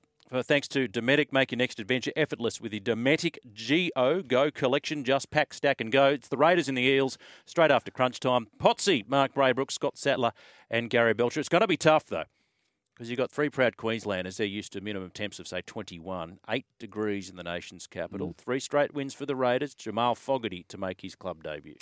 Yeah, I mean, I want to ask Tim Mannah about that uh, drive down. Now, if you're playing from Parra, do you drive down? Is it three-hour drive down, stay, drive home that night? I think they bus them They bus 'em, do further out, yeah. So Okay. Sydney games, they generally take the car. Because remember when, when um, it was Kieran Foran, he left Manly, but he still went to the Manly players' car park, and just out of force of habit, That's he's back there amazing. now. Oh, sorry, mate, yeah, because he was over at, it local, might have been yeah. Canterbury or whatever it was at the time. Um, Yeah, but even with over there. COVID, do they think they still bus them? I think because it might be a bit different. I'm just like, it's a Mm. long road trip for a lot of guys to head down on the, you know. It's a Goulburn Macca stop, isn't it? Yeah, Yeah, I was Other going to say through. Sutton's Forest. Uh, two hours uh, 56 direct, uh, three hours and two if you go through Sutton's Forest Yeah, Macca's. I that- it's a long definitely. drive home I'd, I'd go night before and stay at a hotel. I hate travelling the day of competition. Quiet feet at But the other Mooseheads. thing there, right? So say you drive down to Canberra, you do an ankle, and you can't drive home. What, what- what's the deal with the car? Yeah. Uh, serious question. Yeah. Just Well, you get knocked out or you drive- got yeah. a HIA and you got your car down. What are you doing? Someone have to drive you home. Yeah.